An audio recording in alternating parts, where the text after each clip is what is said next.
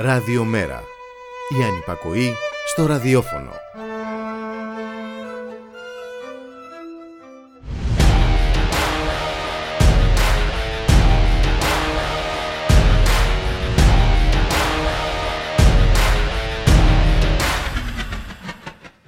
Ο ελεύθερος κόσμος και τα ανελεύθερα ολοκληρωτικά καθεστώτα και μια ρητορική διχασμού με διάφορες εκδοχές στην ιστορία της ανθρωπότητας που χρησιμοποιείται κάθε φορά για τη δικαιολόγηση αποφάσεων και των αποτελεσμάτων τους.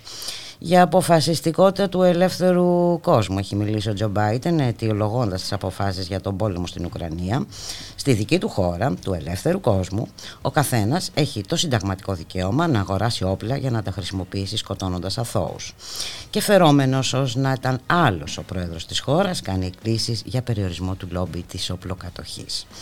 Σε αυτή τη σωστή, ελεύθερη πλευρά της ιστορίας, δοσμένη ολόψυχα η κυβέρνηση της Νέας Δημοκρατίας. Ακολουθεί πιστά τις οδηγίες, ψευδόμενη, κρυπτόμενη και αδιαφορώντας για τα ζωτικά εθνικά συμφέροντα της χώρας και τις συνέπειες για το λαό αυτού εδώ του τόπου. Για όλα τα εγκλήματα, μικρά και μεγάλα, υπάρχουν στο δίκαιο οι προβλεπόμενες ποινές. Για τα εγκλήματα αυτής της κυβέρνησης, τι προβλέπει το αστικό δίκαιο; Και μέχρι την ενδεχόμενη πολιτική εκλογική ποινή πόσα εγκλήματα θα αφήσουμε να διαπραχθούν και στον Ταβός μαζεύονται πάλι να αποφασίσουν για μας οι υπηρέτες των πολυεθνικών.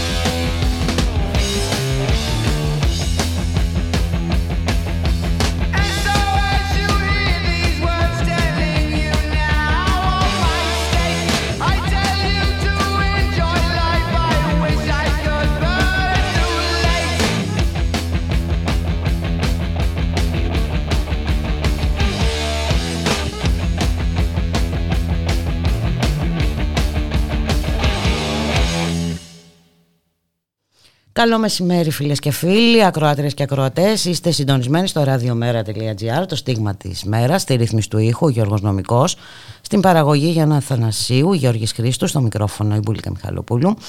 Καλωσορίζουμε τον Μιχάλη Κρυθαρίδη, εκπρόσωπο τύπου του Μέρα 25. Γεια σου Μιχάλη, καλό μεσημέρι. Καλό μεσημέρι, Μπουλίκα. Ε, με τεμποδίων θα είναι σήμερα η συνομιλία ναι, μας. Έχει φωνητικά προβλήματα. Πράγματι ο, ο δαίμονας της, ε, του air condition δεν ξέρω τι ακριβώς είναι αλλά εν πάση περιπτώσει κάτι ε, ε, εμποδίζει την επικοινωνία μας. Ε, Όχι εντάξει Θα το Καλά βρούμε. τα πάμε μέχρι στιγμή. Εδώ θα μας βοηθήσει και, Και ο ο- Γιώργος Νομικός. θα βάλει και θα κάνουμε μουσικά διαλύματα για να σε βοηθήσουμε. Από πού να ξεκινήσουμε; Να ξεκινήσουμε α, από αυτήν εδώ την ε, κυβέρνηση για την οποία υπάρχει μόνο η Αμερικανική πρεσβεία από ό,τι φαίνεται. Ε, ε, ναι, Και όχι μόνο η οι φίλοι Αμερικανική μας, οι, πρεσβεία. ναι, ναι, ναι, οι φίλοι μας, οι Αμερικάνοι. Ναι, εντάξει, τα, τα είπες και εσύ και στην ε, εισαγωγή σου. Εντάξει, εδώ μιλάμε για μια κατάσταση που τα συζητάγαμε και χθες όταν υπήρχε ακόμα μόνο η, η πλευρά των Ηνωμένων Πολιτειών που είχαν διαρρεύσει το σχετικό. Ε, το, το, το πολύ σοβαρό καλά θέμα έτσι, με την ε, περαιτέρω Σοβαρότατο, αποστολή. γιατί Α, να μην βέβαια. ξεχνάμε ότι είχαμε και τις διαβεβαιώσεις ότι δεν ε, πρόκειται να ξαναγίνει. Ακριβώς. Δεν θα... Ναι. Αλλά τελικά ανασκεύασε χθες ο κύριος Παναγιωτόπουλος διότι... Α, κανένα πρόβλημα. Και, και, αλλά μας διαβεβαίωσε η Μπούλικ ότι δεν επηρεάζεται η θωράκιση της χώρας. Ε, προφανώς είναι κάποια, κάποιο περίσσευμα αυτό το οποίο στέλνουμε. Εντάξει, ο- Ε, Είναι, ε, ναι, ε, αυτό είναι το μοναδικό πρόβλημα. όχι φυσικά, αλλά θέλω να σου πω ότι ακόμα και από αυτή τη ρητορική της κυβέρνησης υπάρχουν ε, πολλά έτσι, θολά σημεία. Αλλά εντάξει, μιλάμε εδώ για μια κατάσταση που πλέον έχει ξεφύγει τελείως. Να αγοράσουμε Δεν- κάτι παραπάνω για να του στείλουμε ακόμα περισσότερα. ε, αυτό θα μπορούσαμε, Να πληρώσουμε. και αυτή μια ωραία Ε, ιδέα. εντάξει. Ε, και όλα αυτά βέβαια με τον τρόπο που γίνονται κιόλας έτσι. Γιατί δεν είναι μόνο η ουσία αυτή που είναι εντάξει αδιανόητη, είναι και το πώς γίνονται όλα αυτά και μεθοδεύονται χωρίς καμία πρώτερη ενημέρωση, χωρίς καν ύστερη ενημέρωση. Τα μαθαίνουμε από μέσω τρίτων κατ' ουσίαν και έρχεται απλά μετά στο τέλος ο, ο κύριος, ο Υπουργός Άμυνας να, να επιβεβαιώσει, να διαψεύσει τα όσα είχαν ήδη ωστόσο κυκλοφορήσει από τα πιο επίσημα χείλη των ΗΠΑ. Δηλαδή, μιλάμε για αυτή την, την, τρα- την, την, την, την κατάσταση και κανένας βέβαια δεν έχει και την, τι να σου πω, την πολιτική ευτυχία να ζητήσει και μια συγγνώμη για όλα αυτά. Να πει ότι ναι, θα σας ενημέρωνε, εν πάση περιπτώσει, στη Βουλή, σε επίπεδο πολιτικών αρχών, τίποτα. Δεν, δεν τους ενδιαφέρει τι καν. ενόπλες δυνάμεις, κάτι, θα είχαμε ένα κησέα, κάτι της. Όπως βλέπουν και οι διαδικασίες άλλωστε. Έτσι. Δεν είναι και πράγματα που ζητάμε εμείς από το κεφάλι μας, αλλά τίποτα από όλα αυτά. Ο Πρωθυπουργός σήμερα είναι στον Ταβός μαζί με όλο το υπόλοιπο. Αυτό συνάφη εν πάση περιπτώσει για να συζητήσουν για το, το μέλλον του κόσμου και της ανθρωπότητας. Ε, καταλαβαίνεις τι φόβος μας διαπερνά και μας διακατέχει για αυτές τις συζητήσεις Μπουλίκα εντάξει. Δε, έχει πάντως πολύ, ωραίο, πολύ μεγάλο ενδιαφέρον και καλό έτσι και τις ακροάτρες και τους ακροατές μας να μπουν στο, στο Twitter του Μέρα25 έκανε ένα πολύ ωραίο βιντεάκι το DM25 το οποίο ε, αναπαράγαμε κι εμείς που Ναι, δείχνει πολύ όλη ωραία. αυτή την ε, σειρά με τις Αυτοκίνητο το λιμουζίνες, τα VIP βανάκια όλα αυτά και είναι αυτοί οι ίδιοι τώρα που πάνε να συζητήσουν τώρα για την κλιματική κρίση, να μας ρίξουν πάνω μας τις ευθύνες που ανάβουμε το air condition και κρυώνουμε μετά καλή ώρα. Είναι αυτοί οι οποίοι, εν πάση περιπτώσει, διαρκώς κουνούν το δάχτυλο και φταίνε για όλα τα άλλα οι υπόλοιποι. Αυτοί λαμβάνουν τις αποφάσεις τους, πέρα και έξω από εμάς πάντα σε τέτοια έτσι ε, θέρετρα παραθεριστικά εν πάση περιπτώσει και εμείς περιμένουμε και υπομένουμε αυτές τις, ε, τις αποφάσεις ε, μπουλικα οι οποίες εντάξει είναι εξαιρετικά καταστροφικές αν λάβουμε υπόψη μας και τα όσα συμβαίνουν και αυτές τις μέρες και με τον ε, πόλεμο στην, ε, στην Ουκρανία. Και βέβαια για να ξανάρθουμε στις αποφάσεις της ε, κυβέρνησης ε, μην βγάζουμε από την εξίσωση και τις επιθυμίες αυτού εδώ του λαού έτσι, γιατί τουλάχιστον δημοσκοπικά ε, δεν έχει ερωτηθεί με κάποιον άλλο τρόπο ε, τίθεται κατά τη συμμετοχή της χώρας. Ακριβώς και ακόμα και στις δημοσκοπήσεις αυτές που η κυβέρνηση πολλές φορές χρησιμοποιεί για να μας πει ότι συνεχίζει να έχει την πρωτοκαθεδρία την πολιτική. Άρα εδώ υπάρχουν επίσης ε, διάφορα μέτρα και διάφορα σταθμά ε, και σε κάθε περίπτωση μπουλικα πέρα από, από όλα αυτά οι κίνδυνοι είναι τεράστιοι. Δηλαδή πέρα και από την διάθεση τη βούλης του, του ελληνικού λαού, πέρα από τις συμμαχίες, υλικοσυμμαχίες μας, πέρα από όλα αυτά τα οποία συζητάμε, ξέρουμε πάρα πολύ καλά ότι ε, βλ- εί- είδαμε και τότε όταν έγινε η αντίστοιχη κίνηση τις αντιδράσεις που υπήρξαν πολλό δε μάλλον τώρα που είναι και πολύ λιγότερες οι χώρες αυτές που σπέβδουν να πα- παραστήσουν τον ε, καλό μαθητή έτσι ε, του, του ΝΑΤΟ ενός ΝΑΤΟ που όπως είπες και εσύ στην εισαγωγή σου και πάλι χθες, αυτά τα οποία μας έλεγε ο Γενικός Γραμματέας είναι το πόσο σημαντική σύμμαχος είναι η Τουρκία. Ε, και το γνωστότερο πάρει από την Ευρωπαϊκή Ένωση. Ε, ε, να τα βρείτε, βρε παιδί μου, με έναν τρόπο. Ίσες αποστάσεις τελείως έτσι και από την Ευρωπαϊκή Ένωση, από τους άλλους συμμάχους μας, που δεν είναι καν σύμμαχοι του κ. Ερτογάν αυτοί για να πεις ότι, εν πάση περιπτώσει, έχουν και μια ανάγκη να διατηρήσουν κάποια ισορροπία. Είναι πραγματικά τρομερό αυτό πάνω στις δηλώσεις τις οποίες έκανε και πάνω σε ένα κλίμα το οποίο να θυμίζουμε καλά ότι ο Πρωθυπουργός, όταν είχε πάει στην Κωνσταντινούπολη και είχε συναντήσει τον, ε, τον Τούρκο πρόεδρο, μας έλεγε ότι έρχεται ένα καλοκαίρι ηρεμίας ε, ησυχίας, ασφάλειας, χωρίς εντάσεις, χωρίς περιπτήσει. Νομίζω ότι όλα αυτά και αυτά μάλλον έχουν επιβεβαιωθεί ένα προς ένα μπουλικά. Πάμε ναι, για μουσικό διάλειμμα. It was a teenage wedding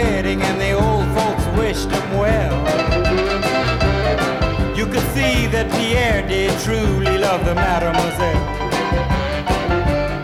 And now the young monsieur and madame have rung the chapel bell. C'est la vie, say the old folks. It goes to show you never can tell. They furnished off an apartment with a two-room robot sale. The coolerator was crammed with TV dinners and ginger found work, the little money coming worked out well. C'est la vie, say the old folks. Goes to show you never can tell. They had a hi-fi phone, oh boy, did they let it blast. 700 little records, all rock, rhythm, and jazz. But when the sun went down, the rapid tempo of the music fell. Vie, say the old folks. It goes to show you never can tell. They bought a souped up jitney, was a cherry red 53. And drove it down to Orleans to celebrate the anniversary. It was there where Pierre was wedded to the lovely mademoiselle. C'est la vie, say the old folks. It goes to show you never can tell.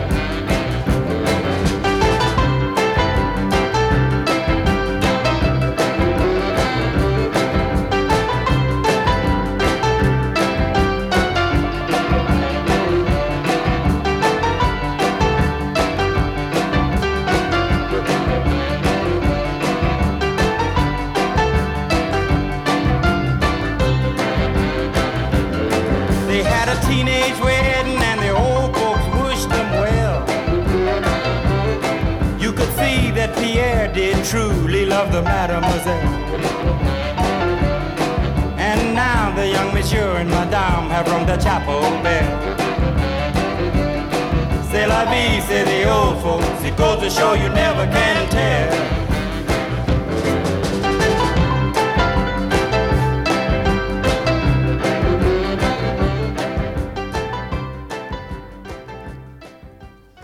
Ραδιομέρα.gr, Μιχάλη Κρυθαρίδη, σε βοηθήσαμε λίγο, πήρες την ανάσα σου. Έτσι, έτσι.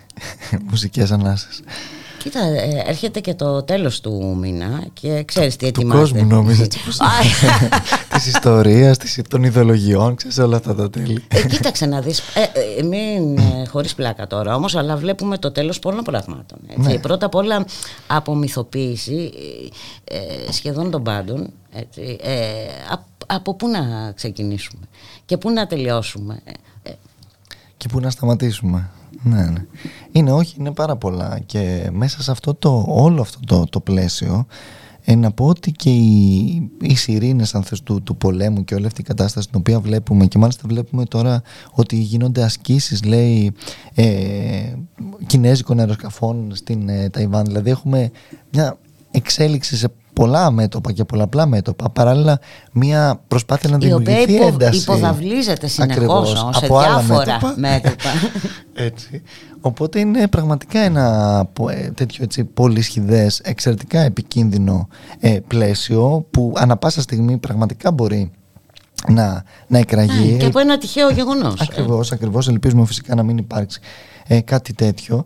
Και μέσα σε αυτό το, το πλαίσιο πραγματικά είναι πολύ δύσκολες οι ισορροπίες και, και οι συνθήκες. Ιδίως κιόλας όταν έχεις και τόσο πρόθυμους και χρήσιμους, για να μην πω κάτι παραπάνω, ε, στην, ε, στη διακυβέρνηση ας πούμε, της δικής μας χώρας Φερρυπίν, που βλέπουμε πώς αντιλαμβάνονται όλες αυτές τις καταστάσεις και πόσο, εγώ θα έλεγα, ακόμα και επιπόλαια φέρονται σε, σε μια σειρά από τέτοια πράγματα, διότι πραγματικά δεν μιλάμε για υπαρκτούς κινδύνους. Δεν είναι κάτι το οποίο έτσι είναι πέρα και έξω ε, ή εν πάση σε κάποια ε, σφαίρα του κάποιου φαντασιακού. Άρα είναι πραγματικά πολλά τα ζητήματα και μένει να δούμε πώς ε, αυτά και θα, θα αντιμετωπιστούν στο, στο μέλλον διότι φαίνεται πως δεν υπάρχει καμία τέτοια ούτε πρόθεση, ούτε προσπάθεια, ούτε τίποτε άλλο. Συνεχίζεται η, ο, ο, ο, πόλεμος έτσι τουλάχιστον στο ανατολικό κομμάτι της, της Ουκρανίας και πραγματικά δεν ξέρουμε πού θα καταλήξει όλη αυτή η κατάσταση και αν θα εξελιχθεί και σε άλλα παραπέρα ομιγέννητο φυσικά πάντα μέτωπα μπουλικά.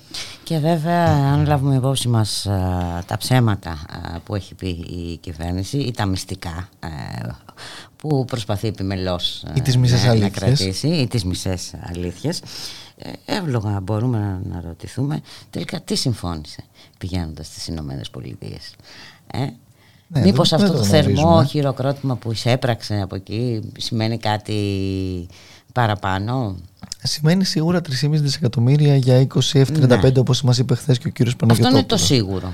Σημαίνει μάλλον ε, όπως βλέπουμε τουλάχιστον και αυτό σχεδόν σίγουρο πλέον ε, επιπλέον στρατιωτικό εξοπλισμό στην, ε, στην Ουκρανία σημαίνει μια χώρα ένα παρατεταμένο νατοικό ορμητήριο όπως ήδη γνωρίζουμε επίσης από την Έλληνο-Αμερικανική Συμφωνία. Άρα σημαίνει μια, μια σειρά από πράγματα ήδη τα οποία ξέρουμε. Ενδεχομένως να υπάρχουν προφανώς και άλλα όπως Και κάποιες άλλες συμφωνίες τις οποίες εμείς αγνοούμε. Ε, και τις οποίες δεν, ε, δε, δεν πιστεύουμε ότι και θα, θα μάθουμε, διότι ακόμα και μία ενημέρωση να γίνει από τον Πρωθυπουργό σε επίπεδο είτε πολιτικών αρχηγών. Εκτός αν ρεπορτάζ από την Αμερικανική Πρεσβεία. Μόνο κάπως έτσι. Ή εν πάση περιπτώσει από ε, κάποιους ε, πραγματικά δημοσιογράφους που ασχολούνται με, ξέρεις, με, με, το, ε, με το επάγγελμά τους. Αλλά είναι πολύ δύσκολο. Γιατί ξέρεις, αυ, αυτού του είδους οι δημοσιογράφοι σπανίζουν. Και υπάρχουν πλέον και όλα αυτά τα συστήματα που βλέπουμε και με τις παρακολουθήσεις, οπότε είναι ακόμα πιο δύσκολη η κατάσταση θα λέγαμε. Και ναι, βέβαια υπάρχουν και με όμως δημοσιογράφοι που επιμένουν και είναι πολύ σημαντικό αυτό. Έχουμε και νέες αποκαλύψεις από το Inside Story ε, σχετικά με τις παρακολουθήσεις. Ναι. Ε; Αυτό δηλαδή είναι... Και το όλο σύστημα α, που έχει δημιουργηθεί. Επιτελικό κράτος. τα, τα έλεγε ο κ. Μητσοτάκης, είχε πάρει και την ΑΕΠ κάτω από τις ε, φτερούγε του. Την ΑΕΠ, τα μέσα, το ΑΠΕ, όλα, όλα, το Αθηνικό Πρακτορείο Ειδήσεων κτλ. κτλ. Ε, και έχουμε δει πόσο καλά τα καταφέρει. Πάντως εγώ μιλώντας για το τέλος του μήνα αναφερόμουν στην εγκατάσταση γιατί για τότε προγραμματίζεται της ε, αστυνομίας στα πανεπιστήμια. Α, ένα είναι πολύ και, μεγάλο και αυτό ζήτημα το, και αυτό. Το μέτωπο, ναι. Ε, εντάξει, και αυτό πράγματι είναι ένα τεράστιο ζήτημα. Δεν ξέρω αν θα τολμήσει πραγματικά η κυβέρνηση να προβεί σε μια τέτοια κίνηση. Και μάλιστα για τέλος του μήνα, όταν μιλάμε, μιλάμε για αρχές εξεταστικής κατ' ουσίαν στα πανεπιστήμια. Άρα καταλαβαίνουμε τι σημαίνει αυτό για ένα, με ένα τέτοιο κλίμα στα πανεπιστήμια. Ε, σε κάθε περίπτωση νομίζω ότι οι φοιτητές ήδη ούτως ή άλλως και με την μη πανεπιστημιακή αστυνομία, με την κοινή αστυνομία, με τα ΜΑΤ, με όλα αυτά τα οποία έχουμε δει, έχουν αντιδράσει ε, πάρα πολύ μαζικά και πολύ έντονα απέναντι σε όλους αυτούς τους ε, σχεδιασμούς. Παρά το γεγονός, Μπούλικα, ότι υπήρξαν και πλάτες από την πλευρά της Βρυτανία, τουλάχιστον στο Αριστοτέλειο Πανεπιστήμιο Φερρυπίν. Έτσι, όσον αφορά. Και εδώ έρχεται η πολύ σοβαρή καταγγελία του Συλλόγου του Διδακτικού Προσωπικού. Έτσι, γιατί δεν είναι. Για, ασφάλεια, για ασφαλίτες μέσα στι συνελεύσει. Ακριβώς.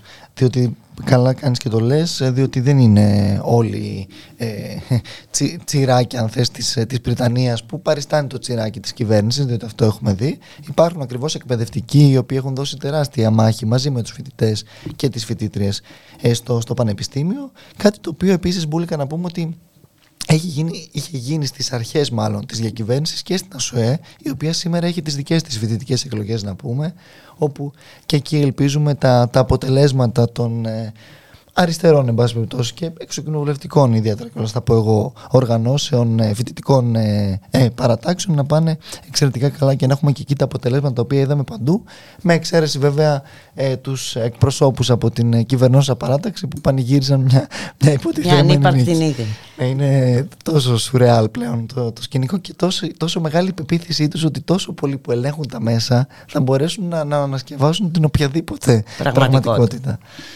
Ναι, είναι τρομερό. Πάμε για ένα ακόμη μουσικό διάλειμμα.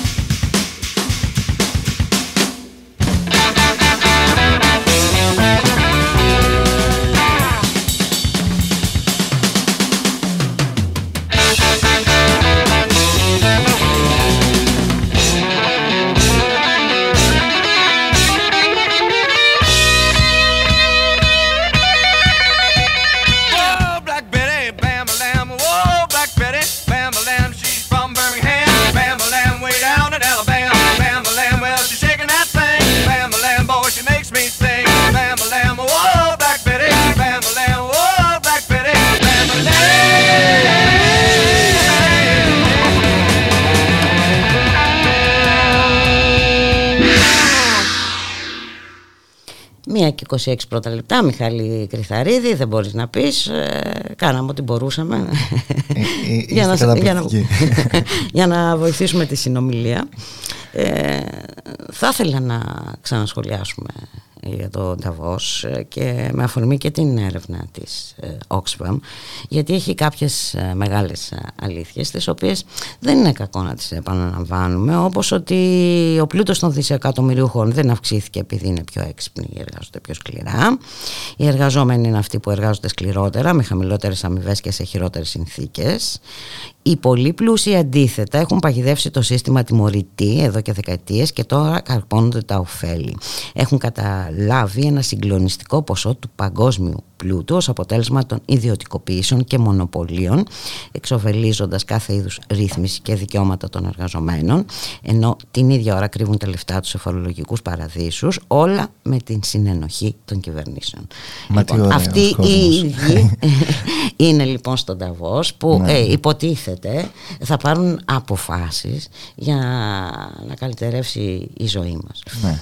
Και οι ίδιοι μπουλικα είναι που πολλές φορές επίσης υποτίθεται μάχονται την, ε, την διαφθορά, την φοροδιαφυγή, τους φορολογικούς παραδείσους αλλά όπως λες και εσύ είναι οι ίδιοι που ε, τους δημιουργούν παράλληλα για τους φίλους Μα και, οι 7 πλουσιότερες τους... χώρες είναι, αποδεικνύουν ότι καλύτερη φορολογική παράδειση. Ακριβώς. Αλλά ξέρεις, ο συνήθως φταίει ο τυροπιτάς ε, που δεν έκοψε απόδειξη. απόδειξη και το καθεξής.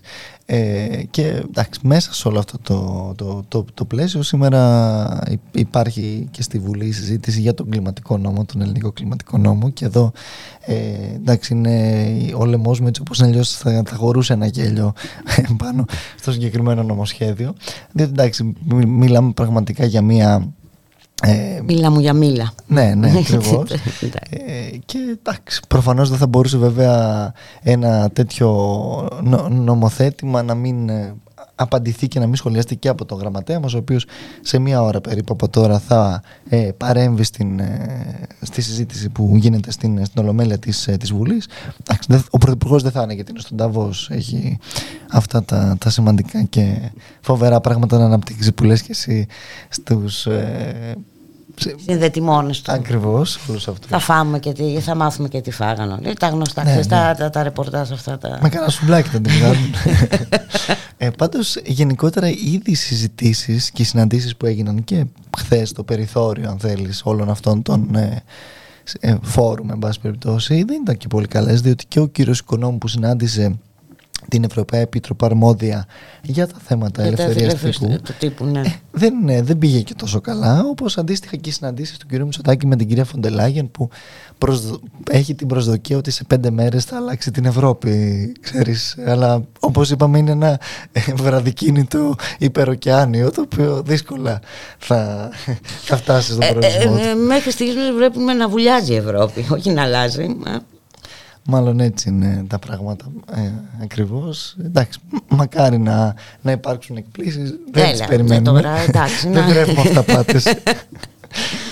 Ε, ας είμαστε ρεαλιστές που λέει και το τραγούδι Ακριβώς, ναι. ακριβώς Οπότε έτσι έχουν τα, τα πράγματα και, και σήμερα και θα δούμε πώς, πώς θα συνεχίσει αυτή η κατάσταση διότι είναι πολλά τα μέτωπα μπουλικα και ο κόσμος συνεχίζει ε, να αντιμετωπίζει μέσα σε όλα αυτά βέβαια και την ακρίβεια. Κατατέθηκε η περιβόητη τροπολογία για την επιστροφή αναδρομικά της ρήτρα και όλων αυτών των οποίων ακούμε. Να δούμε και εκεί ακριβώς διότι ε, είμαι πεπισμένος ότι θα είναι ακόμα μεγαλύτερες οι, οι όροι και οι προϋποθέσεις για να μείνουν ακόμα περισσότεροι απ' έξω και να λάβουν ακόμα λιγότερα ποσά.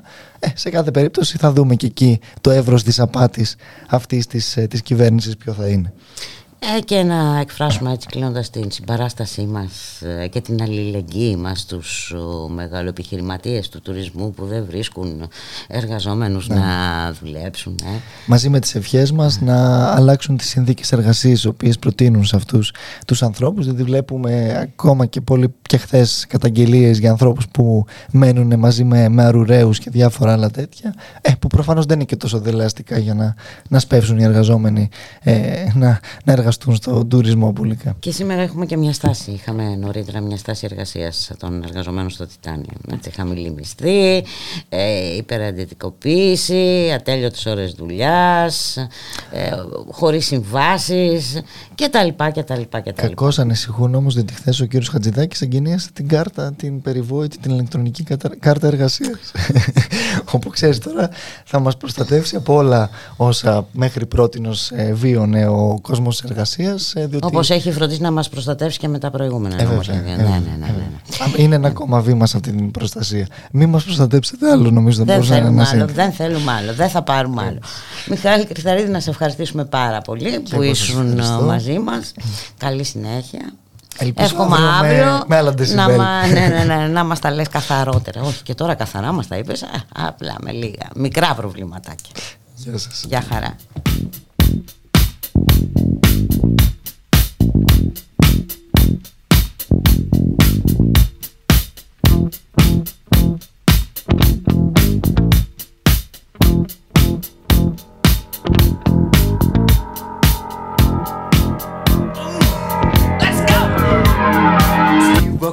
Down the street with the brim pulled way down low. Ain't no sound but the sound of his feet. Machine guns ready to go. Are you ready? Hey, are you ready for this? Are you hanging on the edge of your seat? Out of the doorway, the bullets rip to the sound of the beat. Yeah. Another one bites the dust. Another one bites the dust. And another one gone. And another one gone. Another one bites the dust. Hey, I'm gonna get you too. But another one bites the dust.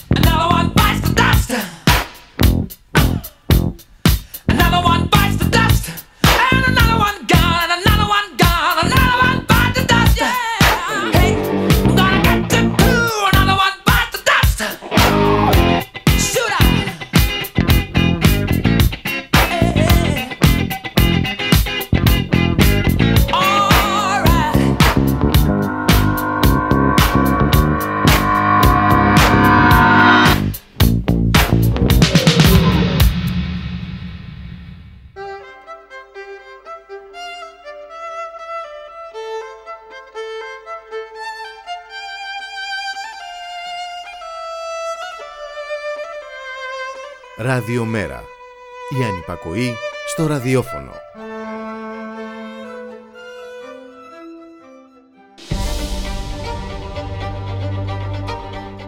Μεταβάσεις. Η εκπομπή κίνησης ιδεών του Κέντρου Μετακαπιταλιστικού Πολιτισμού.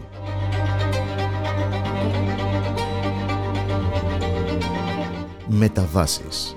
Κάθε Τετάρτη στις 5 το απόγευμα.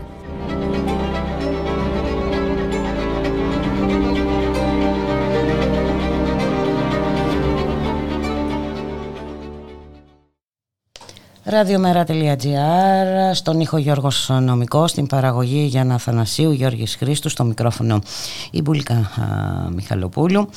Με πρόσφατη την κατρακύλα της ε, χώρας μας κατά 38 θέσεις από πέρα στην παγκόσμια κατάταξη για την ελευθερία του τύπου, αλλά και τις καταγγελίες για παρακολουθήσεις δημοσιογράφων, ε, υπόθεση κουκάκι έτσι, και ε, λογισμικό Predator. Ε, έγινε χθες η συνάντηση ε, μεταξύ της Αντιπροέδρου της ε, Κομισιόν ε, με αρμοδιότητα της αξίας και τη διαφάνεια και του αναπληρωτή Υπουργού και Κυβερνητικού Εκπροσώπου Γιάννη Οικονόμου. Είναι σαφές παρά τις προσεκτικές ε, διατυπώσεις ε, ότι η κυρία Βέρα Γιουροβά έθεσε όλη την ατζέντα των θεμάτων που δείχνουν ότι η ελευθεροτυπία πλήττεται ε, στην χώρα μας και από την πλευρά του ο κύριος ε, Οικονόμου νόμου επιχείρησε να πείσει ότι η κυβέρνηση κάνει ό,τι μπορεί για να εξασφαλίσει την ελευθερία των δημοσιογράφων. Ε, από ό,τι φαίνεται όμως έχει μπει ε, στο μάτι της επιτήρησης και για αυτό το θέμα η χώρα μας. Ε, συγκεκριμένα η Αντιπρόεδρος της ε, Κομισιόν αναφέρθηκε στις ανησυχίες που έχουν διατυπωθεί σε διάφορες πρόσφατες εκθέσεις οργανώσεων για την ελευθερία των μέσων ενημέρωσης μεταξύ αυτών ε, και ε, των νομοθετικών προβλέψεων που σχετίζονται με την ε, ποινικοποίηση της παραπληροφόρησης. Ε, η κυρία Γιούροβα υπογράμμισε τη σημασία της εφαρμογής των πρόσφατων συστάσεων κατά του SLAPP και την υποστήριξη της οδηγίας. Αναφέρθηκε στην επικείμενη ευρωπαϊκή πράξη για την ελευθερία των μέσων μαζικής ενημέρωσης και ε, επέμεινε στη σημασία της αυτορύθμισης η οποία θα μπορούσε να ενθαρρυνθεί από τον νόμο και τους σεβασμού των ε, επαγγελματικών ε, προτύπων. Ε, μπορούμε να δούμε μόνο βλέποντας τα δελτία ειδήσεων, τα τηλεοπτικά δελτία ειδήσεων των συστημικών μέσων ενημέρωσης. είναι φανερό γιατί έχουμε φτάσει σε αυτήν ε, την ε, κατρακύλα. Η ιστορία, η δολοφονία Καραεβάζ έχει μπει στο αρχείο. Ε, ένα γαϊτανάκι υποστήριξης των κάθε κυβερνητικών αποφάσεων. Ε, κατά τα λοιπά, οι διαβεβαιώσεις του κυρίου Οικονόμου και οι δηλώσεις του ε, ότι η ελευθερία του τύπου στην Ελλάδα είναι συνταγματικά κατοχυρωμένη και ότι ο πλουραλισμός και η περάσπιση ε, του δημοσιογραφικού έργου κατοχυρώνονται τόσο θεσμικά όσο και στην πράξη. Ε, λοιπόν είναι δηλώσεις ε, εν κενό. Να μην ξεχνάμε τις διώξεις που έχουν ισχυθεί ε, σε βάρος συναδέλφων μας ε, που έκαναν απλώς τη δουλειά τους.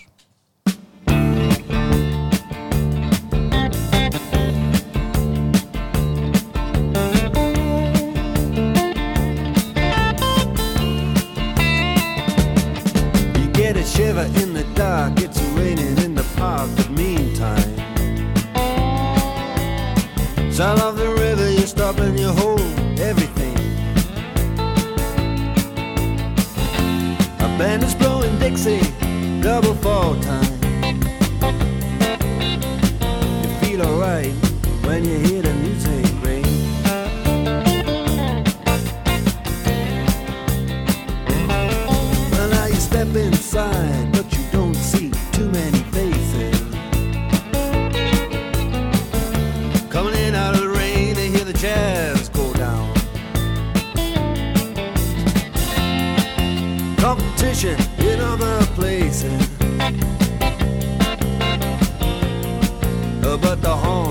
blowing that sound. Way on down south. Way on down south, London town.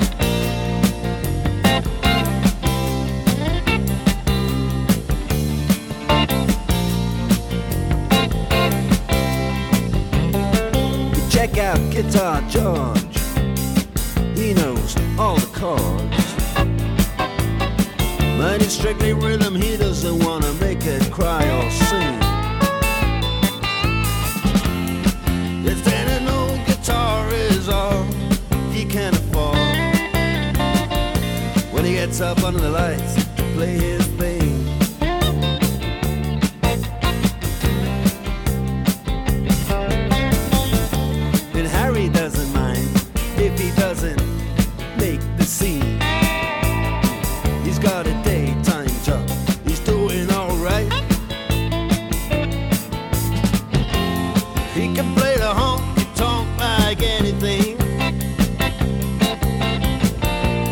Saving it up Friday night. With the Sultans, with the Sultans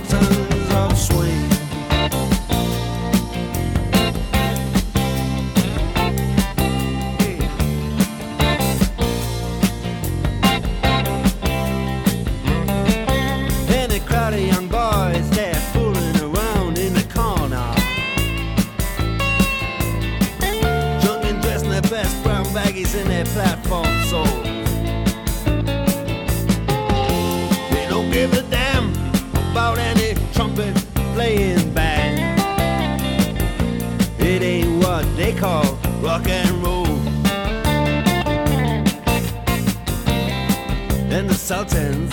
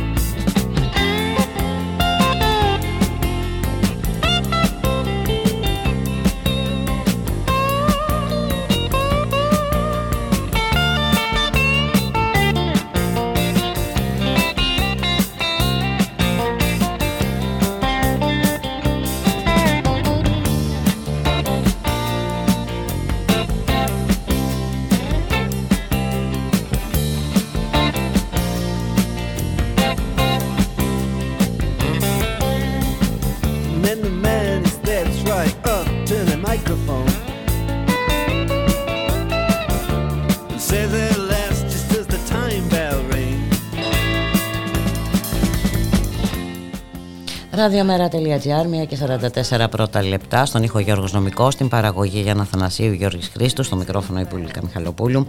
Ο πόλεμος στην Ουκρανία συνεχίζεται, δεν βλέπουμε προσπάθειες αποκλιμάκωσης, ε, αντιθέτως ε, βλέπουμε να υποδαβλίζεται η πολιτική ένταση, ενώ δημιουργούνται και νέα μέτωπα. Σε αυτό ε, το δυσχερές πλαίσιο η κυβέρνηση επιλέγει να ψεύδεται, να μην ενημερώνει κανέναν, να αγνοεί τις διαθέσεις του ελληνικού ε, λαού όπως ε, τουλάχιστον διαφαίνονται στα ε, δημοψηφίσματα. Να καλωσορίσουμε τον κύριο Θέμη Τζίμα, ε, διδάκ- είναι διδάκτορο του Διεθνούς Δικαίου στο Αριστοτέλειο Πανεπιστήμιο Θεσσαλονίκης. Καλό σας μεσημέρι κύριε Τζίμα. Γεια σας, καλό μεσημέρι. Ε, θα ήθελα ένα σχόλιο για αυτή τη στάση της ε, κυβέρνησης ε, κύριε Τζίμα η, η οποία φαίνεται να αγνοεί ε, όλους τους άλλους εκτός ε, βέβαια από τον ε, μεγάλο συμμαχό της τον οποίο ε, δηλώνει ε, σαφώς υποταγή αναφέρομαι στις Ηνωμένες Πολιτείες φυσικά Ε, από εκεί εντέλεται η ελληνική κυβέρνηση και ε, αυτές τις επιθυμίες εκτελεί. Δεν είναι κάτι περίεργο. Ε, η- η- έχει αναλυθεί εδώ και πολλές δεκαετίες ε, το πώς, και είναι και γνωστό, η, ε, η πηγή της εξουσίας, της πραγματικής εξουσίας είναι η Ουάσιγκτον δια της ε, πρεσβείας των ΗΠΑ στην Ελλάδα. Ε, εντάξει, μετά από ένα μικρό σχετικό διάλειμμα σε αυτό, κυρίως κατά τη δεκαετία του 80, επανήλθαμε προς αυτή την κατεύθυνση, ε, προς αυτή την κατάσταση ε, μετά το 96 και με ακόμα μεγαλύτερη ταχύτητα εν μέσω κρίσης και μνημονίων. Τώρα δε που ε, όλος ο πλανήτης ζει στους ρυθμούς αυτής της παγκόσμιας αντιπαράθεσης ε, και η Ευρωπαϊκή Ένωση κανιβαλίζεται από τις Ηνωμένες Πολιτείες διότι συνολικά οι ηγεσίες της είναι, ε, στρέφονται πρώτα προς τη ΣΥΠΑ και κατόπιν προς ακόμη και τις δικές τους ελίτ και σε τελευταίο επίπεδο προς τους λαούς τους δεν είναι περίεργο που η ελληνική κυβέρνηση ακολουθεί τον ίδιο δρόμο. Ε, και έτσι θα συνεχίσει να, να πηγαίνει. Ε, το κρίσιμο ζήτημα κατά τη γνώμη μου δεν είναι η ελληνική κυβέρνηση τι θα κάνει, η αξιωματική αντιπολίτευση και η υπόλοιπη αντιπολίτευση τι θα κάνει. Γιατί εδώ υπάρχει και ένα σοβαρότατο έλλειμμα ε, ε, ενημέρωσης. Ε, η κυβέρνηση δεν βρίσκει σκόπιμο να ενημερώσει καν ε, το ΚΙΣΕΑ. Ε, Κανείς δεν ενημερώνεται. Δεν ενημερώνει τη στρατιωτική ηγεσία από ό,τι ξέρουμε, γιατί ούτε και ως προς αυτό έχουμε πλήρη εικόνα, αλλά αυτό αντιλαμβανόμαστε. Μάθαμε τη νέα αποστολή όπλων από τον Υπουργό Άμυνας στον των ΗΠΑ. Ηνωμένων Πολιτειών, ναι. Αυτή είναι η μοίρα του κάθε προτεκτοράτου. Αυτό όμως θέλω να πω ότι και αυτό είναι το πιο εντυπωσιακό. Δεν ισχύει μόνο για την Ελλάδα, ισχύει για το σύνολο της Ευρωπαϊκής Ένωσης. Όλα τα ευρωπαϊκά κράτη, έχουν, τα κράτη της Ευρωπαϊκής Ένωσης έχουν μπει σε αυτόν τον ρυθμό με ελάχιστες εξαιρέσεις. το έχουμε πει και άλλη φορά ότι η Ελλάδα έχει μπει ε, σε όλους σχεδόν ή σε πολλούς ε, εκ των περιορισμών που υφίστανται τα εμπόλεμα κράτη ε, χωρίς η ίδια επισήμως να βρίσκεται σε πόλεμο με τη ρωσια Ε, δηλαδή που και να βρεθούμε σε, σε κατάσταση μεγαλύτερης κρίσης τι έχει να γίνει. Ε, και ε, βέβαια ξεχνώντας έτσι τα ζωτικά μας ε, συμφέροντα ε, αυτά, Δεν υπάρχουν, δεν ε, υπάρχουν. ελληνικά ζωτικά Ε, συμφέροντα. αυτή τη Σωστά. στιγμή. Ναι, Υπάρχουν αμερικανικά ζωτικά συμφέροντα. Ε, και εφόσον υπάρχουν αμερικανικά ζωτικά συμφέροντα, στα οποία η ελληνική πολιτική τάξη προσχωρεί, τα ελληνικά συμφέροντα και τα ελληνικά δικαιώματα θα υλοποιούνται ή θα τυχάουν υπεράσπισης μόνο σε εκείνο το βαθμό κατά τον οποίο δεν έρχονται σε αντιπαράθεση με τα αμερικανικά. Επειδή δε σύντομα θα καταλάβουμε για μία ακόμη φορά ότι δεν συγχρονίζονται απολύτως τα ελληνικά και τα αμερικανικά εθνικά συμφέροντα, θα δούμε τα ελληνικά εθνικά συμφέροντα με εύσχυμο ή λιγότερο εύσχυμο τρόπο να αναπηγαίνουν πίσω. Και αυτό θα προκαλέσει και πολιτικές εξελίξεις. Δηλαδή, ενδεχομένως να Αναφέρεστε στα συντηρήσει. θέματα με της Τουρκίας ε, Αναφέρομαι στα θέματα της Τουρκίας, ε, της Ελλάδας, Τουρκίας και της Κύπρου, τα οποία θεωρώ ότι μπορούν να λυθούν μόνο, ε, δεν ξέρω αν θα μεσολαβήσει, εδώ υπάρχουν δύο σενάρια. Υπάρχει το σενάριο της πιο ομαλής εξέλιξης προς τα εκεί και της εξέλιξης η οποία συμπεριλαμβάνει και κάποιο είδους ε, άμεση αντιπαράθεση με την Τουρκία. Ε, το σενάριο Κύπρου δηλαδή του 1974.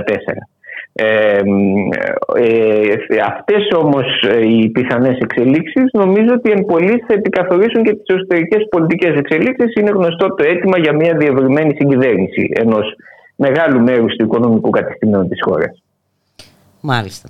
Και βέβαια εδώ αξίζει να επισημάνουμε έτσι, την ε, εντελώς διαφορετική τακτική που έχει ακολουθήσει η κυβέρνηση Ερντογάν.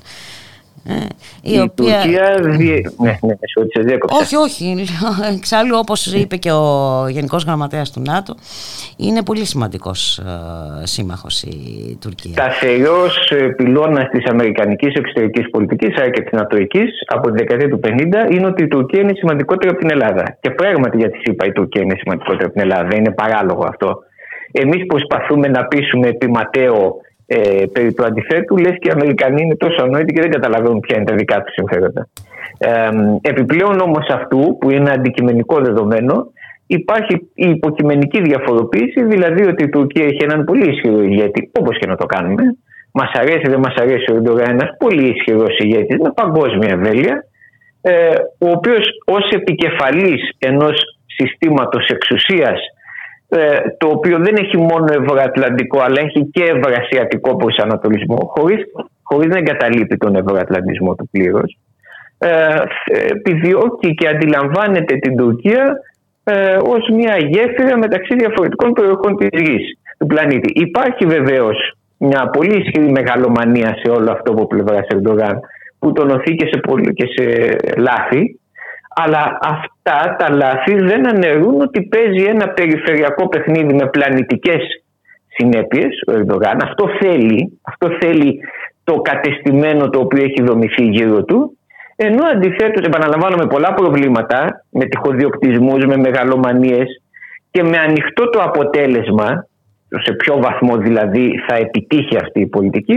από την άλλη υπάρχει μια ε, ελληνική ε, πολιτική τάξη η οποία έχει σμπρώξει όλα τις τα λεφτά αν θέλετε ε, στο στίχημα της ε, διαιώνισης της αμερικανικής ε, μονοκρατορίας η οποία δεν υπήρξε και ποτέ στην πραγματικότητα αλλά τέλος πάντων της φαντασίωσης αυτής ε, χωρίς μάλιστα να είναι απολύτως σαφές και το τι προσδοκά από μια τέτοια ε, μακρόχρονη αμερικανική ηγεμονία. Ε, δηλαδή πέρα από τα άμεσα οικονομικά ωφέλη τα οποία έχει ο ελληνικός μεταπαρατισμός. Στο διεθνές επίπεδο ε, ακόμη και από τους ίδιους Αμερικανούς με τους οποίους έχουμε ταυτιστεί πλήρως έχουμε ανατρέψει κάθε άλλη παραδοσιακή σχέση φιλίας, συμμαχίας ακόμη και στην άμεση περιοχή ενδιαφέροντός μας παραδείγματος χάρη Συρία, Παλαιστίνη, άλλα αραβικά κράτη. Ε, ταυτιστήκαμε παραδείγματος χάρη με το σχέδιο του αραβικού ΝΑΤΟ ε, και με το Ισραήλ το οποίο ναυάγησε. Γίναμε στρατηγικό βάθος του Ισραήλ. Όλα αυτά τα κάναμε ε, χωρίς την πραγματικότητα να έχουμε κάτι το οποίο να διεκδικούμε από τη ΣΥΠΑ. Διότι το σενάριο ότι όλοι αυτοί με ένα μαγικό τρόπο, Σαουδάραβες, Εμμυρατιανοί, Αμερικανοί, Ισραηλινοί, Αιγύπτιοι, θα στραφούν εναντίον της Τουρκίας Τουρκίας, βέβαια, με, με τρόπο μάλιστα τέτοιο που θα αναγκάσει την Τουρκία να υποχωρήσει από την επί δεκαετίες διατυπωθήσα πολιτική της είναι ένα παιδικό όνειρο. Δεν, δεν, δεν έχει καμία σχέση με την πραγματικότητα. Δεν προκύπτει δηλαδή ούτε σε επίπεδο καν ρητορικό από όλες αυτές τις δυνάμεις.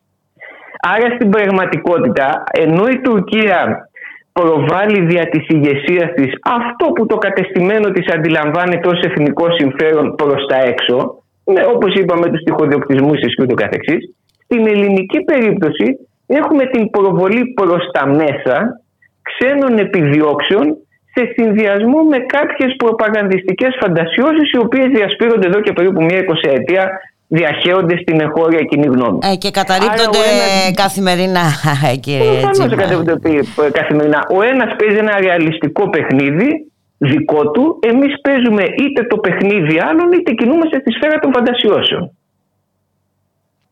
Μάλιστα και βέβαια όλα αυτά μας πρόχνουν σε ένα ε, κυνήγι εξοπλισμών έτσι, το οποίο συνεχίζεται ε, και φορτώνει Ξέρετε ποιο παραπάνω είναι το τα... κρίσιμο ζήτημα εδώ; Υπάρχουν δύο μεγάλα ερωτήματα. Πράγματι η Ελλάδα πρέπει να εξοπλίζεται, κάτι γνώμη Δεν μπορεί να μην αφοπλιστεί. Υπάρχουν δύο ερωτήματα. Πρώτον, γιατί σε αντίθεση με την Τουρκία αυτοί οι εξοπλισμοί δεν ε, συντείνουν στη διαμόρφωση μιας ισχυρής εθνικής αμυντικής βιομηχανίας. Αφού εξοπλίζεσαι που εξοπλίζεσαι, να παράγεις όσο το δυνατόν περισσότερα και το μεγαλύτερο μέρος εσύ. Το ώστε αντίθετο να είσαι συμβαίνει αυτά- κύριε Τζίμα εδώ και- Ακριβώς το αντίθετο. Ό,τι υπήρχε τη δεκαετία του 80 το διαλύσαμε. Ξέρουμε γιατί συμβαίνει έτσι. Συμβαίνει διότι αφενός βολεύει αυτό τις ξένες δυνάμεις, διότι είσαι απολύτως εξαρτημένος, και βολεύει και τους ντόπιους μεταπράτε, διότι όπως αντιλαμβάνεστε, όπως ξέρουμε όλοι, η μίζα πάει σύννεφο. Ο δεύτερος λόγος είναι ο έλεγχος ακόμη και αυτών που αγοράζουμε απ' έξω, του αν συμφέρουν τη δική μας εθνική άμυνα ή την αμερικανική. Υπάρχουν πολύ μεγάλες αμφιβολίες, παραδείγματος χάρη, για το αν σε συμφέρει να αγοράσεις 12, 6, 18, F35 πανάκριβα αντί να αγοράσεις ενδεχομένως άλλα χαμηλότερης τεχνολογίας περισσότερα οπλικά αισθήματα, αλλά περισσότερες πλατφόρμες. Ή ενδεχομένως άλλους τύπους αεροσκαφών, που είναι φτηνότερα αλλά μπορείς να πάρεις σε μεγαλύτερη ποσότητα. Ε, ή αν χρειάζεται να επιμείνεις να δώσεις μεγαλύτερη έμφαση στο πυραυλικό σου οπλοστάσιο, προκειμένου να θωρακίσεις το Αιγαίο από μια τυχόν αποβατική επιχείρηση. Κοινώς, η αδιαφάνεια είναι μεγάλη υπάρχει και στον, ί- όχι μόνο στο οικονομικό σκέλος των εξοπλισμών που υπάρχει ούτως ή αλλως αλλά και στον ίδιο το σχεδιασμό των εξοπλισμών. Ποιο αμυντικό δόγμα δηλαδή, με ποιο αμυντικό δόγμα συγχρονίζονται και υπηρετούν αυτοί οι εξοπλισμοί που γίνονται.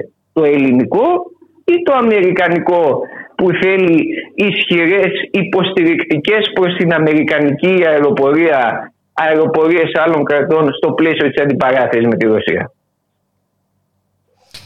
Ναι, σωστά. Ε, πολύ σωστά. Ε, και ήδη έχουν διατυπωθεί ερωτήματα και ενστάσεις έτσι, για το κατά πόσον είναι χρήσιμα αυτά τα F-35 για μας. Έτσι, περισσότερο είναι, ε, θα χρησιμοποιηθούν προς το συμφέρον του ΝΑΤΟ, όπου ΝΑΤΟ ξέρουμε πάρα πολύ καλά τι γίνεται. Τώρα, ε, για να κλείσουμε, θα ήθελα το σχόλιο σας ε, για τις εξελίξεις, τις μη εξελίξεις θα λέγαμε μάλλον, ε, στον πόλεμο την, στην, με τον πόλεμο στην Ουκρανία, όσον αφορά α, τις, ε, ε, την εξέλιξη αυτή που δεν, που δεν βλέπουμε να σταματάει κάπου α, αυτός Όχι, ο πόλεμος στην Ουκρανία, θα, οι διαπραγματεύσεις στην Ουκρανία θα έρθουν ακολούθως της οριστικοποίησης της κατάστασης στο πεδίο. Οι Ρώσοι αυτή τη στιγμή προελάβουν στα ανατολικά, ε, λιγότερο ή περισσότερο γρήγορα, αλλά προελάβουν. Ε, θα, εκα- θα καταλάβουν πρώτα όλη την ευρύτερη διοικητική περιοχή του Ντομπάς. Αυτό φαίνεται πια ότι είναι το πρώτο στάδιο. Έχω την αίσθηση ότι επειδή η πολιτική των ΗΠΑ, του Ζελένσκι και της Πολωνίας είναι πρώτον στη Δυτική Ουκρανία να στηθεί και καθώς πηγαίνουμε προς τα δυτικά να στηθεί η νέα γραμμή άμυνας α, και με προσπάθεια αντεπίθεσης μετά των Ουκρανικών ενόπλων δυνάμεων. Και επειδή δεύτερον πολύ ακούγεται το σενάριο για έλεγχο της Δυτικής Ουκρανίας από την Πολωνία με διαφόρους τρόπους και νομικά εργαλεία ότι ο σχεδιασμός είναι να σύρουν τους Ρώσους όσο το δυνατόν γίνεται περισσότερο προς τα δυτικά προς το Κίεβο και ακόμη πιο δυτικά ίσως θεωρώντας ότι εκεί και η αντίσταση του πληθυσμού θα είναι μεγαλύτερη γιατί δεν έχουμε δει ε, ισχυρή αντίσταση του πληθυσμού στους Ρώσους. Έχουμε δει αντίσταση από σώματα ενόπλων δυνάμεων Ουκρανικών, αλλά παραδείγματος χάρη πράξεις αντάρτικου, ενέργειες ανταρκτικές, δεν έχουμε δει στα εδάφη που καταλαμβάνουν οι Ρώσοι ανατολικά. Τώρα, αυτό σημαίνει ότι είναι πολύ δύσκολο να υπάρξει συμφωνία ειρήνης έως ότου ιτηθεί οριστικά, δηλαδή ολοκληρωτικά, η μία από τις δύο πλευρές. Μάλιστα. Αν η ήττα η ολοκληρωτική είναι των Ουκρανών, α, θα έχουμε μια νέα κατάσταση. Έτσι κι αλλιώς οι Ρώσοι θεωρούν την Ουκρανία λίγο πολύ τελειωμένη υπόθεση ως ενιαίο κράτος. Εάν πάμε στο σενάριο της πιθανότητας ολοκληρωτικής ήττας των Ρώσων, εκεί θα αναβαθμιστεί ο πόλεμος σε ένα γενικευμένο ε, παγκόσμιο πόλεμο, διότι οι Ρώσοι θα αντιδράσουν ε, με τη χρήση πυρηνικών όπλων κτλ. Μάλιστα. Είναι νομίζω ενδιαφέρουσα και η δήλωση του Κίσικερ έτσι από το Νταβός, ο οποίος προέτρεψε Ναι, τις είναι Ηνωμένες μια- Πολιτείες και τη Δύση να μην επιδιώξουν μια ντροπιαστική ήττα για την ε, Ρωσία. Και... Είναι μια φωνή ρεαλισμού, κινησ- ή αν θέλετε κινησμού, αλλά τέλος πάντων σε σχέση με τα ε, παρανοϊκά γεράκια που κυκλοφορούν στην Ουάσιγκτον ε, ακούγεται σχεδόν όαση ειρηνόφιλου πολιτικού ο Κίσιγκερ. Μάλιστα, εκεί έχουμε φτάσει λοιπόν. να σας Πράγματι. ευχαριστήσω πάρα πολύ κύριε Τζίμα. Καλή σας Και εγώ σας συνέχεια. ευχαριστώ. Να είστε καλά. Γεια σας. Γεια χαρά. Γεια σας.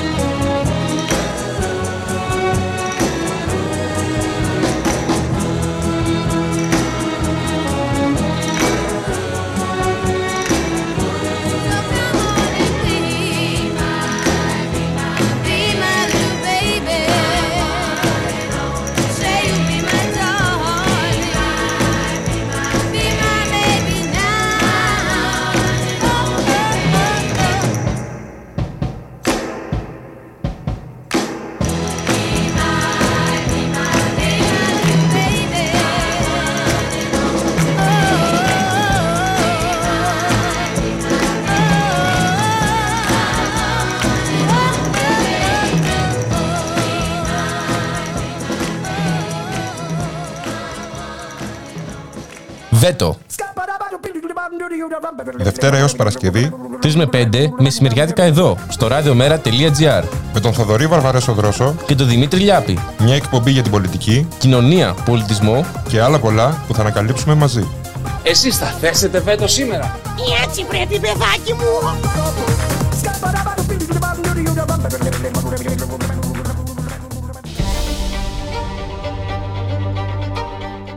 Μεταβάσεις. Η εκπομπή κίνησης ιδεών του Κέντρου Μετακαπιταλιστικού Πολιτισμού.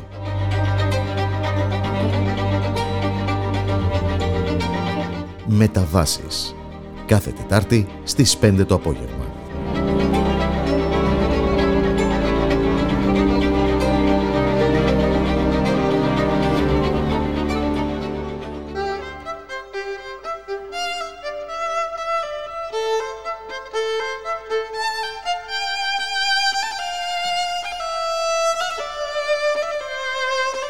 Ραδιομέρα.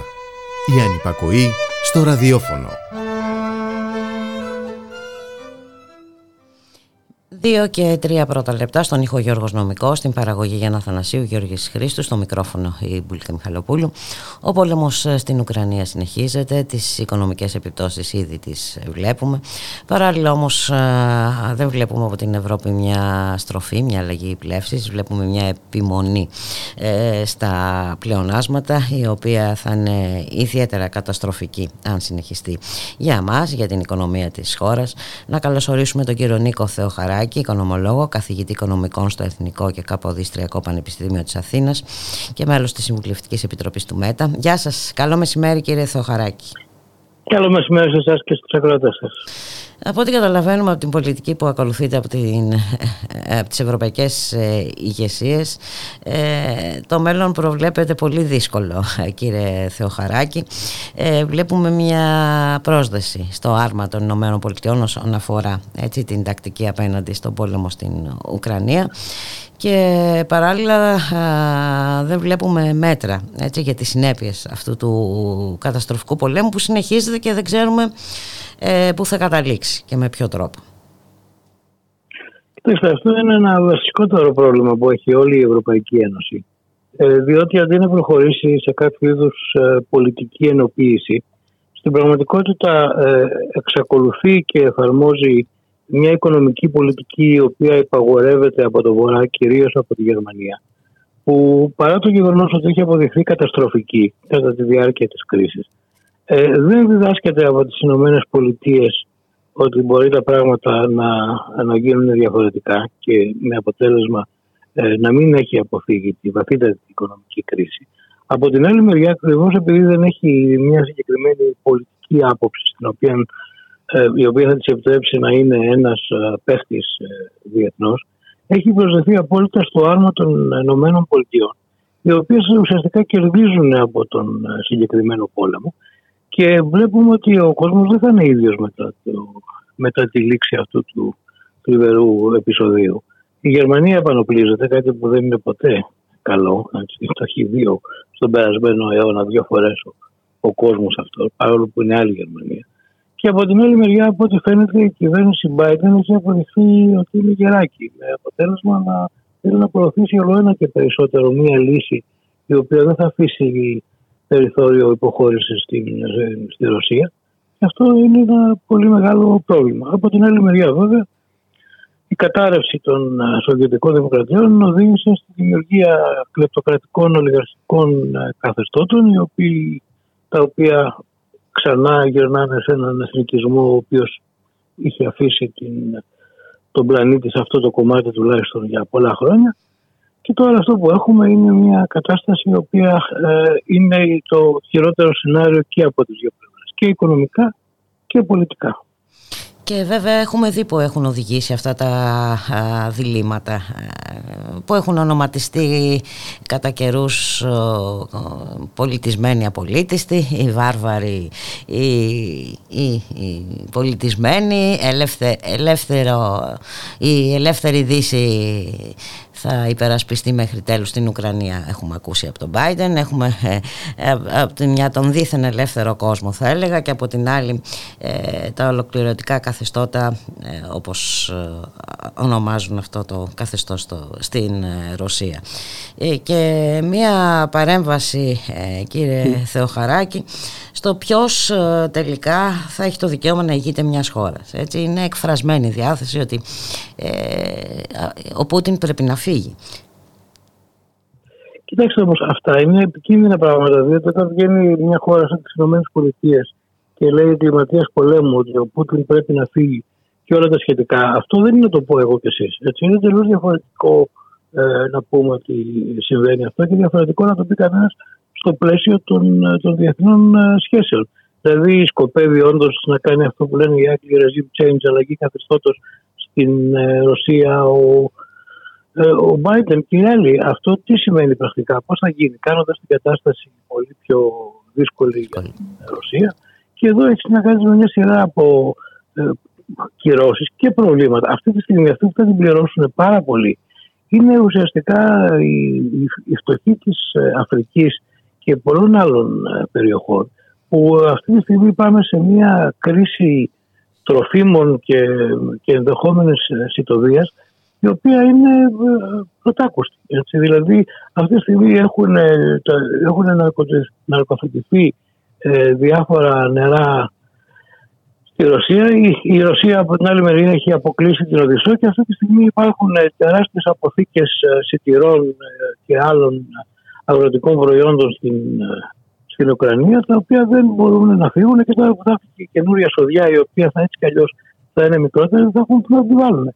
Αυτό είναι ένα τεράστιο ζήτημα. Σε ό,τι αφορά δε την ενέργεια, αυτή τη στιγμή το βλέπουν όλοι ο καθένας μας στην, στην τσέπη του και από, και από το ρεύμα και από την, ε, το, το, το φυσικό αέριο ε, και από οπουδήποτε. Και αυτή τη στιγμή ε, δεν υπάρχει μία λύση η οποία από τη μια μπορεί να εξασφαλίζει ε, έναν τρόπο να απαλληλθούν οι επιπτώσεις αυτής της κατάστασης διότι δημοσιονομικά ε, ανεξάρτητα αν βγαίνει ή δεν βγαίνει η Ευρωπαϊκή Ένωση για να αποφασίσει να εφαρμόσει πολιτικές λιτότητες τελικά δεν την πληρώσουν όλοι. Από την άλλη μεριά ενώ παίρνουν όλο ένα και περισσότερα μέτρα, στην πραγματικότητα αυτά τα μέτρα σε μεγάλο βαθμό είναι ανε, ανεφάρμοστα. Δηλαδή δεν μπορεί να έχεις φυσικό αέριο από τη Ρωσία και την ίδια στιγμή να μην ε, είσαι διατεθειμένος να το πληρώσεις. Μπορεί να φτιαχτούν εναλλακτικά συστήματα πληρωμών ήδη. τα Μα παλιά ήδη BRICS, υπάρχουν και εδώ Έτσι. υπά... ε, βλέπουμε και μια υποκρισία, έτσι, κυρώσεις μεν, αλλά ε, εντάξει, το φυσικό... Το προσπαθούν να το κάνουν, αλλά δεν δεν θα είναι διατεθειμένοι να κόψουν και το, και το κεφάλι τους, έτσι. Ε, με, με αυτή την έννοια, δηλαδή ε, δεν θα μπορεί ο, ο, ο Γερμανός ε, πολίτης να, να συνεχίσει με αυτό το κομμάτι και αυτό το ξέρουν οι Γερμανοί.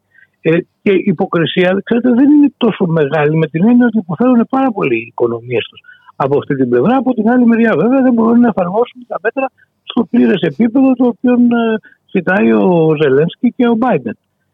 Δεν πιστεύω δηλαδή ότι μπορούν να κάνουν πολλά περισσότερα πράγματα και διακινδυνεύουμε να φτιαχτούν ε, ουσιαστικά μεγάλα μπλοκ στα οποία θα λειτουργήσουν ε, συγκεκριμένοι οικονομικοί κανόνες, δηλαδή ένα παράλληλο SWIFT, διότι όλα αυτά τα πράγματα είχαν αποφασίσει να τα θέσουν εκτός πολιτικών ανταγωνισμών. Ξαφνικά λοιπόν ανακαλύπτουν ότι οι πολιτικοί ανταγωνισμοί υπάρχουν και είναι ε, ισχυροί. Και όσοι και χρησιμοποιούν τα μέτρα τα οποία είχαν πει ότι θα είναι ουδέτερα και τα εφαρμόζουν. Θα μου πείτε, ε, με όλη τη δυστυχία που υφίσταται ο λαός της της Ουκρανίας, δεν μπορούμε να κάνουμε τίποτα. Η υποκρισία είναι στο επίπεδο ότι αυτή τη στιγμή στον κόσμο υπάρχουν πάρα πολλά ανοιχτά μέτωπα. Βέβαια. Πολλά οφείλονται σε δικτατορίες οι οποίες έχουν την πλήρη στήριξη των ΗΠΑ και, εν πάση περιπτώσει, δεν μπορεί κανένας να εμπιστεύεται ούτε το, ε, το ΝΑΤΟ ούτε τους άλλους σχηματισμούς. Και αυτά που συνέβησαν στην, ε, στη Μέση Ανατολή, στο Αφγανιστάν και αλλού αποτελούν δείγματα ότι όλο το σύστημα των διεθνών σχέσεων έχει καταρρεύσει. Ε, βέβαια είναι και ενδεικτικός ο αριθμός των προσφύγων που ανακοίνωσε πρόσφατα η ύπατη αρμοστία του ΕΕ και αναμένεται να ξεπεράσει τα εκ- 100 εκατομμύρια.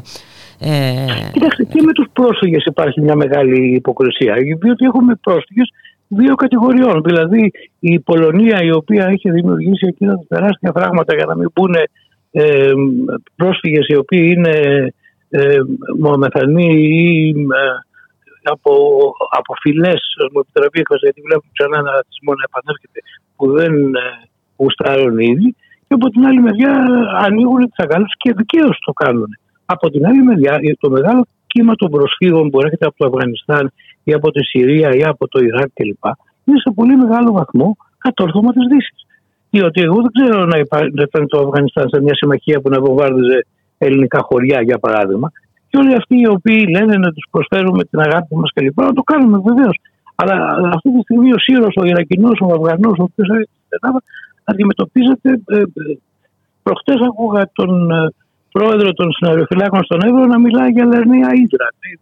Μάλιστα. Ένα λέει, διώχνουμε δέκα επανέρχονται. Λοιπόν, αυτό ε, ε, είναι μια ε, ιστορία η οποία ε, ακριβώς ε, φανερώνει όλα τα προβλήματα που υπάρχουν σε αυτό το, το κομμάτι.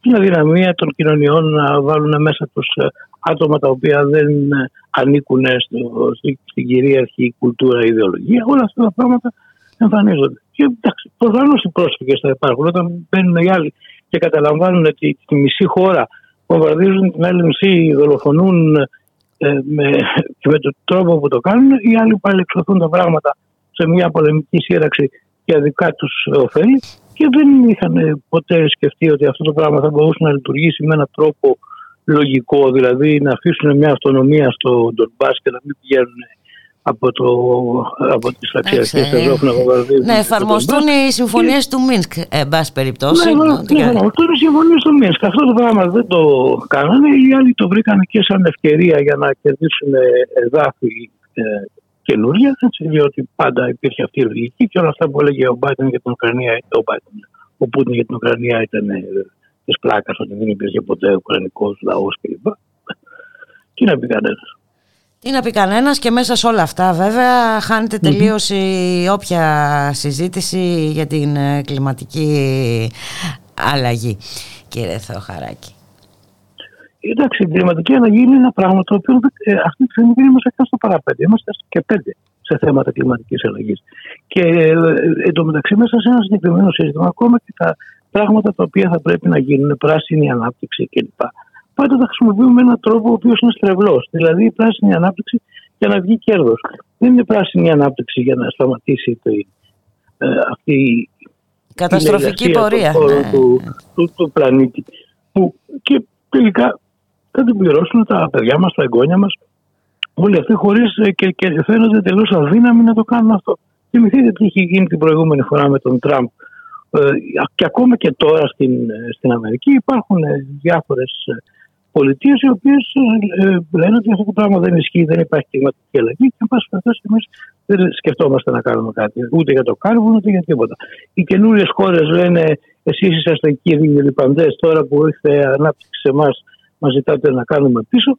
Και αν δεν, ε, η, η παγκόσμια κοινότητα δεν έχει την δυνατότητα να πάρει τα μέτρα τα οποία χρειάζεται για να σωθεί ο πλανήτης. Δοκιμάσανε κάτι πλακώδη μέτρα τα οποία υπαγορευόντουσαν από μια θεωρία ξεπερασμένη για τα ε, πιστώσεις υποτίθεται για τους ρηπαντές και λοιπά αυτά του Nordhaus τα διάφορα η οποία αποδείχθηκε ότι δεν είχε τη δύναμη ε, να κάνει αυτό που έπρεπε να κάνει για τον πλανήτη. Άρα λοιπόν και εδώ είμαστε ε, σε ένα σημείο στο οποίο δεν ξέρω πώς θα έρθουν στο ύψος των περιστάσεων, πώς, πώς λέγεται, για να μπορέσουν να το λύσουν. Ε, δεν Άρα, μπορούμε. και να Νομίζω υπάρχει ότι οτιδήποτε ό- όπου και να πολιτικό, κοιτάξουμε. κλιματικό κλπ. Ναι. Υπάρχει μια μαυρίλα. Έτσι.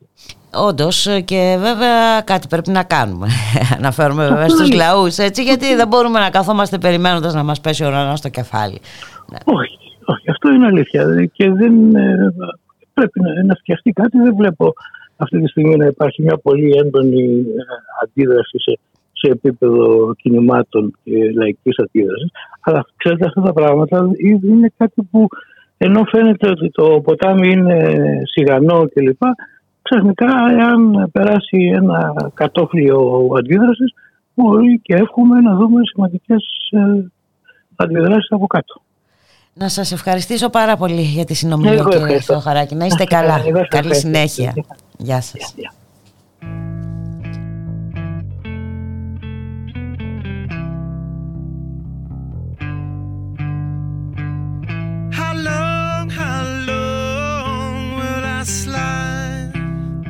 Separate my side? I don't, don't believe it's been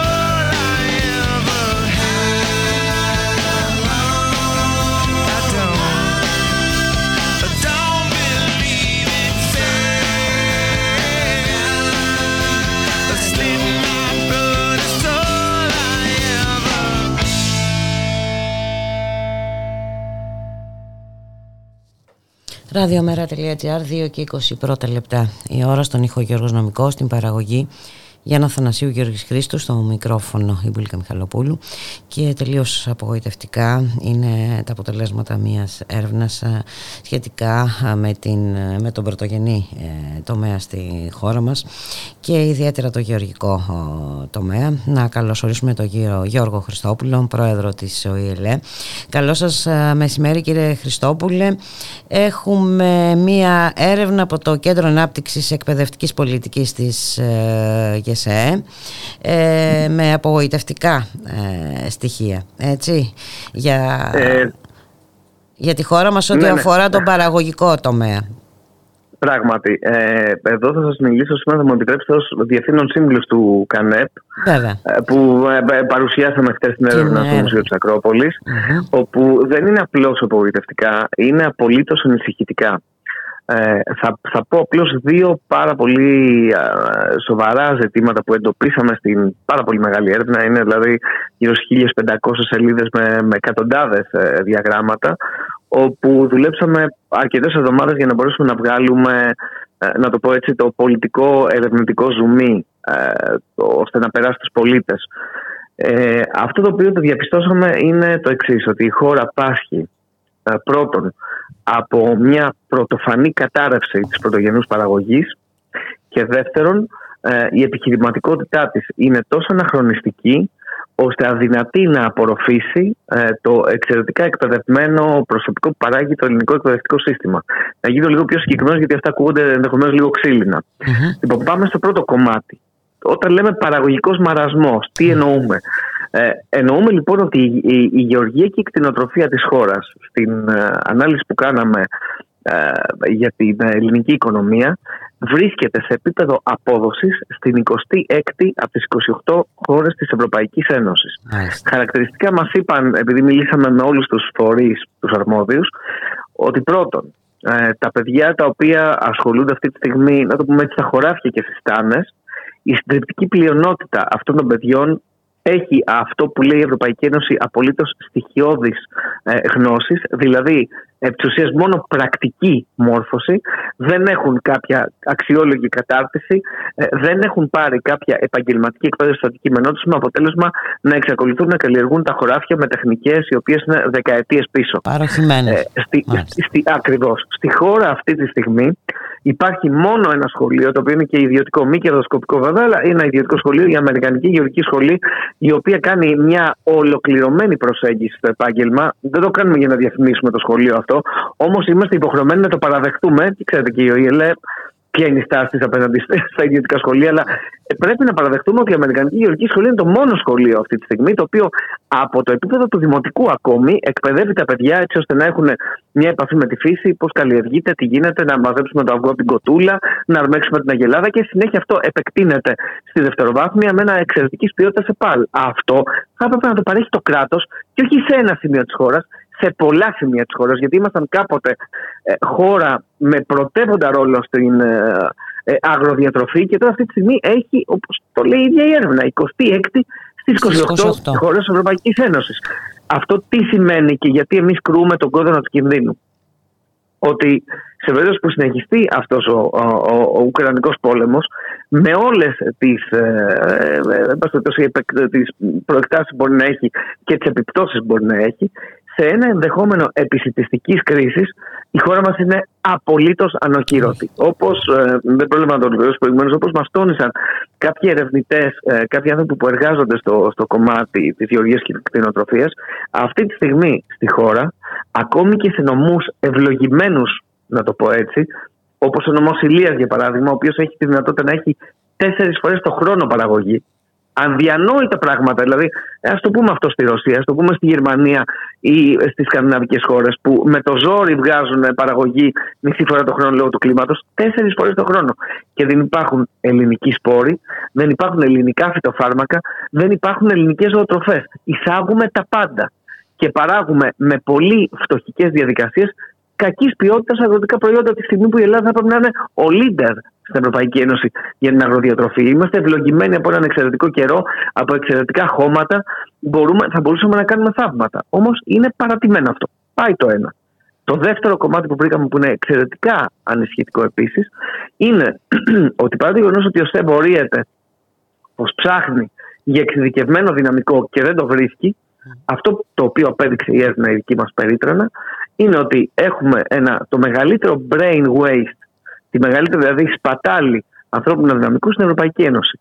Περίπου το 37% των αποφύτων των πανεπιστημίων δεν μπορούν να βρουν θέση ανάλογη των προσόντων τους, είναι η περίφημη κάθετη αναντιστοιχεία δεξιοτήτων ε, α, στο, στο, στο επάγγελμα που σπούδασαν ή σε κάποιο παρεμφερές. Να το πούμε λίγο πιο, για ναι, γιατί ακούει κάποιος κάθετη αναντιστοιχεία δεξιοτήτων και λέει τι είναι αυτό; Λοιπόν, Ναι, είναι αυτό που ένας λέει ότι απόφυτος εγώ παν- σπούδασα κάτι συγκεκριμένο, αλλά δεν Μπράβο. μπορώ να το, δεν βρίσκω έδαφος να το εφαρμόσω. Αυτό που όχι μόνο σπούδασα. αυτό, Ε. όχι, όχι μόνο αυτό. Η κάθετη αναντιστοιχεία σημαίνει ότι ο απόφυτος του Πανεπιστημίου απασχολείται στην Ελλάδα, ένας στους τρεις απασχολούνται σε εργασίες και, α, που αντιστοιχούν στο επίπεδο και στις αμοιβές ενός αποφύτου γυμνασίου. Μάλιστα. Αυτά τα παιδιά λοιπόν, τα οποία έχουν φάει τα, τα νιάτα τους στα θρανία και έχουν εξαιρετική εξειδίκευση, εργάζονται ε, ε, σε εργασίες που παίρνουν ελάχιστα χρήματα και υποχρεωτικά παίρνουν το δρόμο της ξενιτιάς, να το πω λίγο έτσι λυρικά. Ε, ναι, Ε, ε, και πείτε- νομίζω είναι πολύ, απόλυτα φυσιολογικό. Ε. και όπως παρατήρησε και ένας από τους συμμετέχοντες χτες στην παρουσίαση, ε, για ποιο λόγο ένα παιδί που έχει τελειώσει α, α, ε, πληροφορικάριος, ας πούμε, που έχει, έχει κάνει δηλαδή, με πολύ καλές σπουδές στο θέμα των νέων τεχνολογιών, να πάει σε μια ελληνική εταιρεία που θα τον ξεζουμίζουν ένα δωδεκάωρο για 6 εκατοστάρικα. Και Για ποιο λόγο να μείνει στην Ελλάδα και να μην πάει, δεν θα σας πω εγώ, στη Γερμανία ή στη Γαλλία ή ξέρω εγώ στη Σουηδία, γιατί να μην πάει στη Σλοβενία ή στη Λετωνία ή στην Εσθονία, σε χώρες που είναι αναλόγου δυναμικού με την Ελλάδα και να πάρει τα διπλάσια. Με ανθρώπινο ωράριο, με σεβασμό ε, στην εργατική και στην ασφαλιστική νομοθεσία. Πείτε μου για ποιο λόγο να μείνει εδώ. Άρα λοιπόν αυτή τη στιγμή αιμορραγούμε ε, στο επίπεδο του, του, του, του, του- των ανθρώπινων πόρων και την ίδια ώρα είμαστε και απολύτως ανοχήρωτοι ε, στο κομμάτι της πρωτογενούς παραγωγής. Άρα λοιπόν η χώρα δεν έχει να φάει, δεν έχει να ταΐσει τον εαυτό της και ταυτόχρονα πετάει και το πιο ε, σημαντικό της ε, πόρο, το, το ανθρώπινο δυναμικό, το πετάει από το παράθυρο. Ε, άρα δηλαδή οι δύο αυτοί πυλώνες που αναδείξαμε χτες, ο παραγωγικός μαρασμός και Και η παροχημένη επιχειρηματικότητα, και θα πω και δύο στοιχεία για την παροχημένη επιχειρηματικότητα που έχουν μεγάλη σημασία, είναι παράγοντες ε, μαρασμού και απόλυτης παρακμής της Ελλάδας. Να πω λίγο για την επιχειρηματικότητα. Γιατί μπορεί κάποιοι να πούν ε, ανήκετε σε ένα συγκεκριμένο ιδεολογικό στρατόπεδο και είστε εχθροί της επιχειρηματικότητας. Δεν είμαστε εχθροί της επιχειρηματικότητας. Όμως δεν μπορούμε να μην σημειώσουμε ερευνητικά, και αυτό αποδεικνύεται από την έρευνα, ότι πρώτον, δύο τρίτα των επιχειρήσεων, δηλαδή το περίπου 67-68% αν δεν κάνω λάθος, δεν έχουν καμία στρατηγική για την κατάρτιση των εργαζόμενων. Δεν επενδύουν στο ανθρώπινο δυναμικό. Δεν το λέμε εμείς, το λέει η Ελστάτ. Πάμε. Δεύτερον, στους 15 δυναμικότερους τομείς της ελληνικής οικονομίας ούτε ένας, μα ούτε ένας δεν είναι στην κατηγορία Research and Development, R&D. Ούτε ένας. Άρα λοιπόν τι έχουμε εδώ, έχουμε μια επιχειρηματικότητα η επε- η οποία επενδύει σε αυτό που λέμε εμείς χαμη- ε, υψηλής έντασης εργασίας, άρα δηλαδή παράγει ε, φτωχής ποιότητας και φτηνά προϊόντα και δεν έχουμε επιχειρήσεις ε, αυτό που λέμε ε, ε, έντασης πνεύματος. Και αυτό γιατί; Άλλος ένας δείκτης που βρήκαμε. Στο δείκτη λοιπόν της, ε, ε, ε, της, ε, της, της ψηφιακής ενσωμάτωσης η Ελλάδα είναι δεύτερη από το τέλος στην Ευρωπαϊκή Ένωση. Άρα λοιπόν στην ψηφιακή εποχή η, η ελληνική επιχειρηματικότητα ε, κινείται με τον Αραμπά. Μάλιστα. Αντιλαμβάνεστε ότι όλα αυτά συνθέτουν ένα δυστοπικό α, μέλλον. Που α, για τη γίνεται χώρα. ακόμα δυστοπικότερο λόγω και των εξελίξεων έτσι, στην, ε, Έτσι, και γίνεται του δυστοπικότερο λόγω πολέμου των στην εξελίξεων. Ουκρανία. Και να, να σας πω ακόμα πιο δυστοπικό ότι σύμφωνα με την, ε, νομίζω το είπε ο κύριος Αργίτης χθες ε, στην τοποθέτησή του, ότι ακόμα και αν ως διαμαγείας αλλάζαμε το παραγωγικό μοντέλο της χώρας αύριο και βάζαμε, ε, έτσι, δηλαδή κάναμε τις απαραίτητες προσαρμογές στο εκπαιδευτικό σύστημα. Ε, ε, υποχρεώναμε με κάποιο μαγικό τρόπο τις επιχειρήσεις να τηρούν την, την εργατική νομοθεσία και να επενδύσουν στο ανθρώπινο δυναμικό και στον ψηφιακό τους μετασχηματισμό. Η απόδοση αυτή θα ερχόταν σε περίπου 7 έτη. Μάλιστα. Ε, ε, ε, είναι πραγματικά, όπως το είπατε, και απογοητευτικά και ίσως και λίγο απελπιστικά ε, τα νούμερα, αλλά είναι καλό να τα ξέρουμε. έτσι Είναι ώστε πολύ η καλό τύχη να μας- τα ξέρουμε, να ξέρουμε τι μας γίνεται, ώστε να, να μπορέσουμε να πούμε και τι πρέπει να γίνει και να κινηθούμε σε αυτή την ε, κατεύθυνση. Έτσι. Μία Και αυτό το κατεύθυνση οποίο- βέβαια θα είναι η, ε, ε, ένα λογικό που ακούγεται είναι η επαναφορά των εργασιακών σχέσεων. Έτσι, με σταθερότητα, Οπωσδήποτε. ασφάλεια, προκειμένου να μην Οπωσδήποτε. φεύγει αυτό το δυναμικό για το οποίο μιλήσαμε ε, προηγουμένως ε, να προσφέρει ε, τις υπηρεσίες του στο εξωτερικό. Να μην έχουμε το, και όχι μόνο το, το brain drain, αλλά να μην έχουμε και το περίφημο big quit που έχει μπει. Το είχαμε και εμείς αναδείξει ως ΟΗΕ, θυμάστε, το είχαμε συζητήσει και μαζί. Ναι. Ε, να μην έχουμε το φαινόμενο της μεγάλης παρέτησης. Γιατί εκατομμύρια άνθρωποι σε ολόκληρο τον δυτικό κόσμο, από τη στιγμή που εφαρμόζεται αυτό το νέο φιλελεύθερο, είναι οφιλελεύθερη απορρίθμιση της εργασίας, εκατομμύρια άνθρωποι παρετούνται γιατί σου λέει: Προτιμώ να κάτσω στο σπίτι μου και να φάω τα τούβλα, παρά να πάω σε μια επιχείρηση η οποία θα με, ε, επί 10-12 ώρες θα μου πίνει το αίμα για να μου δώσει ψίχουλα. Μα Βέβαια, είναι χαρακτηριστικό στην και Ελλάδα αυτό είναι- που γίνεται στον τουρισμό. στον τουρισμό. Ακριβώς, α- ακριβώς. Και όχι μόνο, εμείς το αναδείξαμε και στην ιδιωτική εκπαίδευση. Θυμηθείτε τα λόγια μου, εάν δεν γίνει κάτι δραστικό από τους ιδιοκτήτες των ιδιωτικών σχολείων, στα επόμε- στην επόμενη διετία πολλά σχολεία θα απειληθούν λόγω έλλειψης εκπαιδευτικού προσωπικού. Η έρευνά μας το είχε δείξει αυτό. 67% των ιδιωτικών εκπαιδευτικών δεν θέλουν να φύγουν από τα σχολεία τους. Γιατί; Γιατί κατά 90% δεν αμείβονται στις ε, απογευματινές δραστηριότητες, στα ε, summer camps, στα bazaar, στα open days και τέτοια. Κατά ε, περίπου 70% δεν αμείβονται για τις απογευματινές δραστηριότητες που προβλέπονται, που ε, ε, υποτίθεται ότι δηλώνονται κιόλας στο Υπουργείο Εργασίας. Άρα λοιπόν ένα μεγάλο κομμάτι της εργασίας αυτών των ανθρώπων δεν αμείβεται ποτέ. Και, Εντάξει, ε, δεν είναι ε, αυτό τυχαίο σας κύριε προσ- Χριστόπουλο ότι και μετρήσεις και δημοσκοπήσεις όλα δείχνουν ότι η μεγάλη πλειοψηφία των νέων ανθρώπων θέλει να φύγει από αυτή τη χώρα. Έτσι. Και θα σας πω και ένα τελευταίο, μια το συζητήσαμε, γιατί μ, πιθανότατα θα βγάλουμε ένα δελτίο τύπου σήμερα ή αύριο. Έχουμε σοβαρότατες καταγγελίες ε, για ε, δια της, δια της βίας, είναι λίγο βαρύ. Μέσω μιας ιδιόμορφης πίεσης Ναι. σε ιδιωτικούς εκπαιδευτικού να συμμετέχουν εθελοντικά, έτσι εντός εισαγωγικών το βάζω το εθελοντικά, σε προγράμματα χρυσοπληρωμένων ΜΚΟ για ασυνόδευτα προσφυγόπουλα.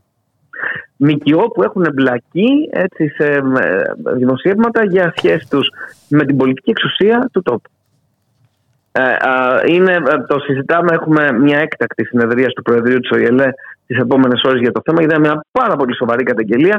Εγώ επικοινώνησα σήμερα με τις ευρωπαϊκές αρχές για το θέμα. Τους ρώτησα τι προβλέπετε σε αυτές τις περιπτώσεις. Μου τονίστηκε κατηγορηματικά ε, από εκπροσώπους ΜΚΟ αλλά και από ε, τους ανθρώπους στα ευρωπαϊκά συνδικάτα ότι όταν συμμετέχουν επαγγελματίες εκπαιδευτικοί υπάρχει συγκεκριμένο budget για αυτά τα προγράμματα και πρέπει να πληρώνονται. Εδώ λοιπόν κάποιοι πάνε να τσεπώσουν Μάλιστα. και κάποιοι με πολιτική Πολύ κάλυψη πάνε να σοβαρή. τσεπώσουν εκατομμύρια ευρώ. Ε, Πολύ βέβαια, σοβαρό εννοείται. το θέμα, πολύ σοβαρές οι καταγγελίες και ε, πρέπει να, να μην μείνουν αναπάντητες. Ε, Βεβαίως, Ε, βεβαίως. και βέβαια την ίδια ώρα έχουμε και προμοτάρισμα και από την αστυνομία των ιδιωτικών σχολείων. Έτσι. Είχαμε δηλώσεις του γνωστού κυρίου Μπαλάσκα σήμερα ότι bullying γίνεται μόνο στα ε, δημόσια σχολεία και όχι στα ιδιωτικά. Ε, Ένα ολόκληρο σύστημα, και αυτό είναι μια πραγματικότητα, ε, φροντίζει ε, με τον τρόπο του, με ένα πολύ έντεχνο, με πολύ ευφυή τρόπο, να αρχίσει να περνά ε, στην κοινωνία ε, την ε, απόλυτη υποβάθμιση και της, της του δημόσιους οικοπάτησης του σχολείους, τη δημόσιου δημόσιας συστήματος. εκπαίδευσης συνολικά. Βλέπουμε τι γίνεται Γιατί στα το, θα, θα, πανεπιστήμια, θα, στα να πει νομίζω σχολεία. κάποια στιγμή Ναι. το ποσοστό της ιδιωτικής εκπαίδευσης στη χώρα που είναι περίπου 6,5% τους φαίνεται εξαιρετικά χαμηλό. Θέλουν να το φτάσουν στο κυπριακό επίπεδο του 20-25% και θα κάνουν ό,τι είναι δυνατόν για να το πετύχουν. Μάλιστα. Ε, να σας ευχαριστήσουμε πάρα πολύ για τη Να είστε συνομιλία καλά, να κύριε είστε καλά. Χριστόπουλε. Να είστε καλά. Να είστε καλά. Γεια χαρά. Γεια σας. Oh yeah. Oh yeah. Everything, everything, everything gonna be all right this morning. Oh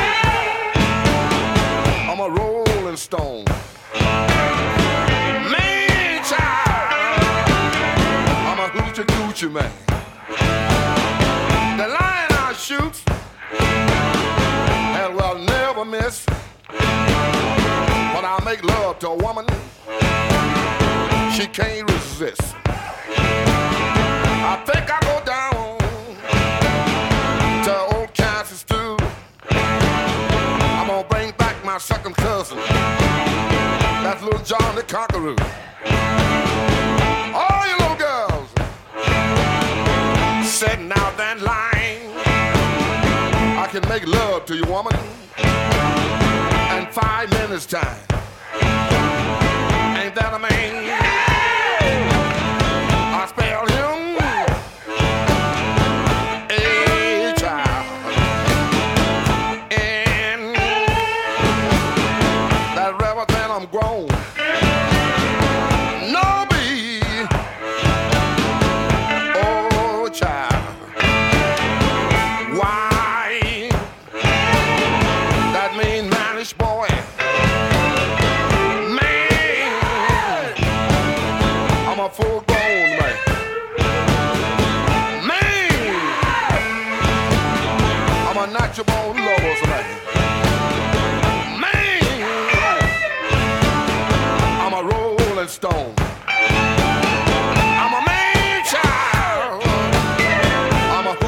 you bad.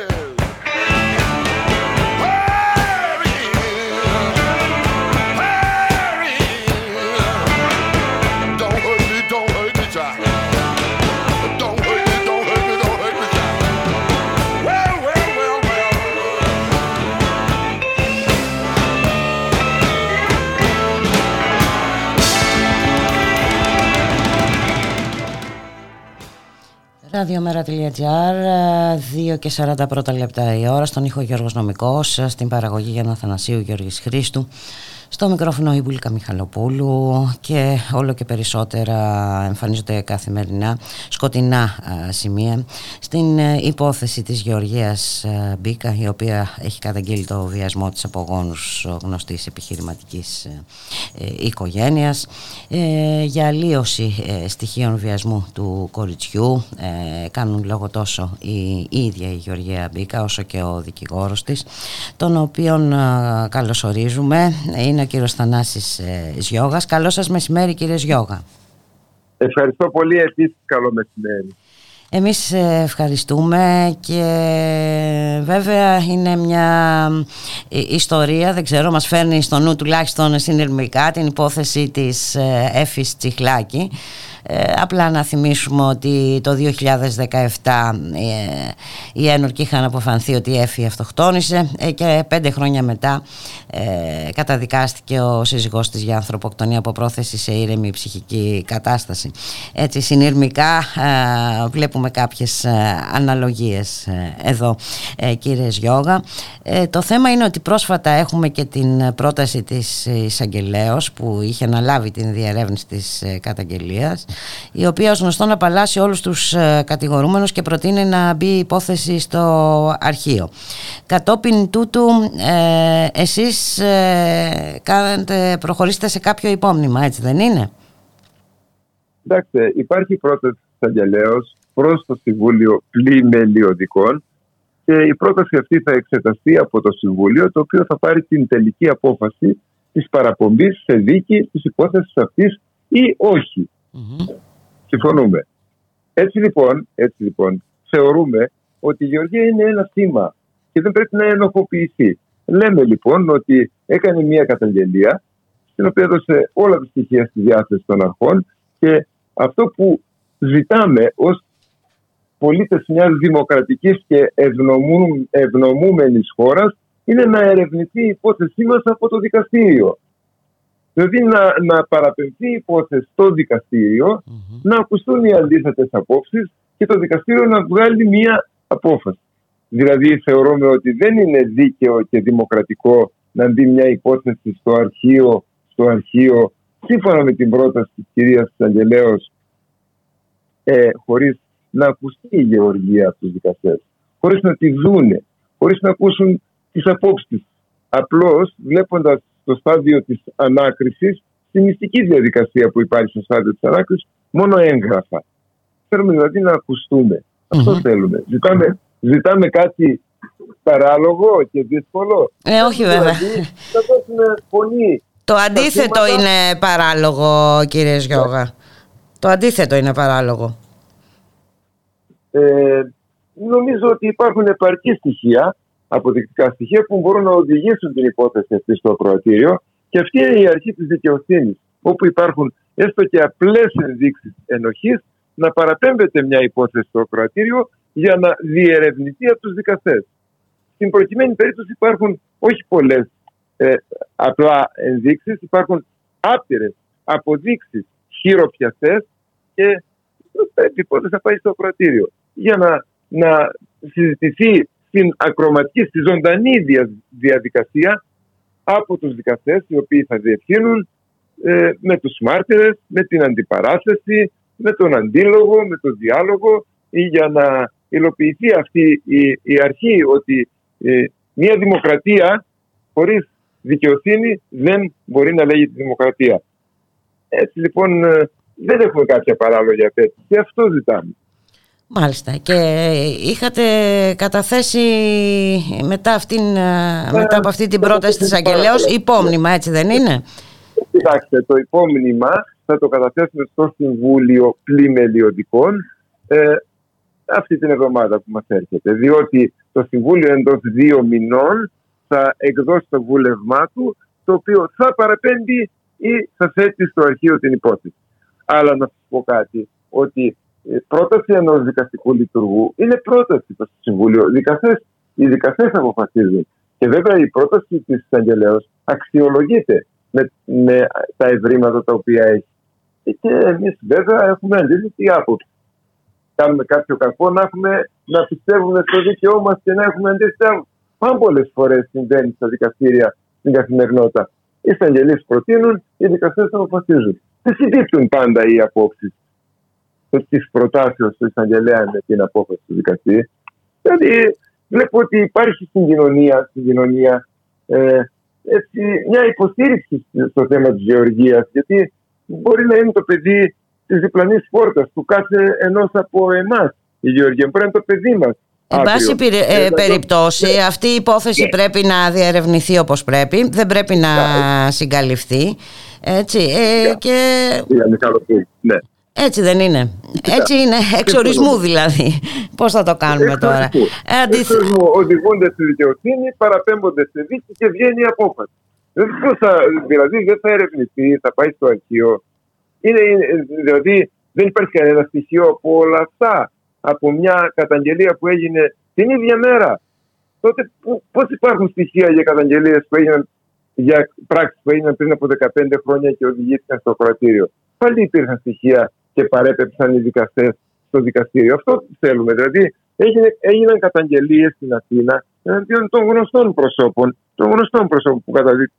που δικάζονται αυτή τη χρονική στιγμή, δικάζονται στις αίθουσες, όπου ε, κατήγγυλαν ε, οι κυρίες αυτές ότι βιάστηκαν πριν από 15 χρόνια. Και η υπόθεση οδηγήθηκε στο ακροατήριο. Εκεί στο ακροατήριο θα κρυφτεί αν βιάστηκαν ή όχι. Αυτό θέλουμε κι εμείς. Δεν θέλουμε μια ξεχωριστή μεταχείριση. Αντιλαμβάνεστε. Μάλιστα. Ε, να ρωτήσω κάτι. Έχει κάποια σχέση με, με την ε, υπόθεση η ευνίδια πάυση του εισαγγελέα αρχής διαφάνειας; Ακούστε, ακούστε λίγο. στη να σας πω. Θεσσαλονίκη. Ε, ε, η Γεωργία Μπίκα, διεμού, ως δικηγόρος της, κατέθεσε στον, στον εισαγγελέα διαφάνειας ε, ε, μία αναφορά όπου λέει στην υπόθεσή μου, κατά τη διάρκεια από τότε που έκανε την καταγγελία μέχρι σήμερα, διεπράξησαν αυτές οι παραλήψεις. Υπάρχουν αυτές οι παραλήψεις. Εμείς καταθέσαμε αυτή την αίτηση αναφορά της Γεωργίας, όχι σε πρόσωπο, στον εισαγγελέα διαφάνεια. Είναι θεσμός, είναι θεσμός αυτό. Καταθέσαμε λοιπόν στη γραμματεία και αξιολόγησε ο προϊστάμενος της γραμμα- γραμματείας που θα πάει η αναφορά αυτή της Γεωργίας. Ναι. Και αξιολόγησε κατά την κρίση του ότι την αναθέτει κάπου σε έναν για να κάνει να διενεργήσει αυτή την ερευνα Μμμ. για να δει αν υπάρχουν παραλήψεις. Μμμ. Ε, τα, αυτά που λέγονται σε τίτλους τυχαίους στις εφημερίδες κλπ. Ε, εγώ δεν τα γνωρίζω, δεν τα εγκρίνω, διότι δεν τα γνωρίζω, αντιλαμβάνεστε. Και δεν, δεν συνενώ σε αυτά.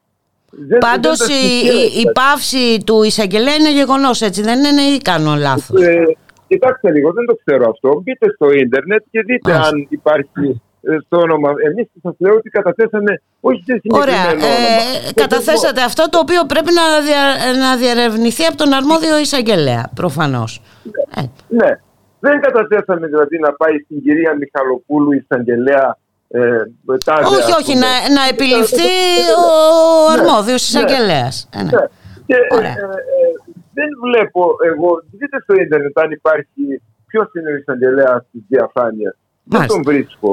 Δεν στο οργανόγραμμα δηλαδή τη εισαγγελία εφετών. Δεν τον Μάλιστα. βρίσκω. Εγώ δεν με ενδιαφέρουν τα ονόματα και τα πρόσωπα. Εγώ απευθύνομαι στο θεσμό της δικαιοσύνης. Ναι, ακριβώς. Δεν, ε, ναι, δεν έχουν σημασία τα προ. Ακριβώς. Σημασία έχουν οι θεσμοί και αν α, αυτοί οι θεσμοί λειτουργούν όπως πρέπει ε, να λειτουργήσουν. Αυτό είναι το, το ζητούμενο. Εφετών, κυρία Μιχαλοπούλου, ε, έχει την ευθύνη της ανάθεσης και αυτός κρίνει που πρέπει να αναθέσει κάθε αναφορά, Μάλιστα. κάθε αίτημα το οποίο εισάγεται στην Μάλιστα.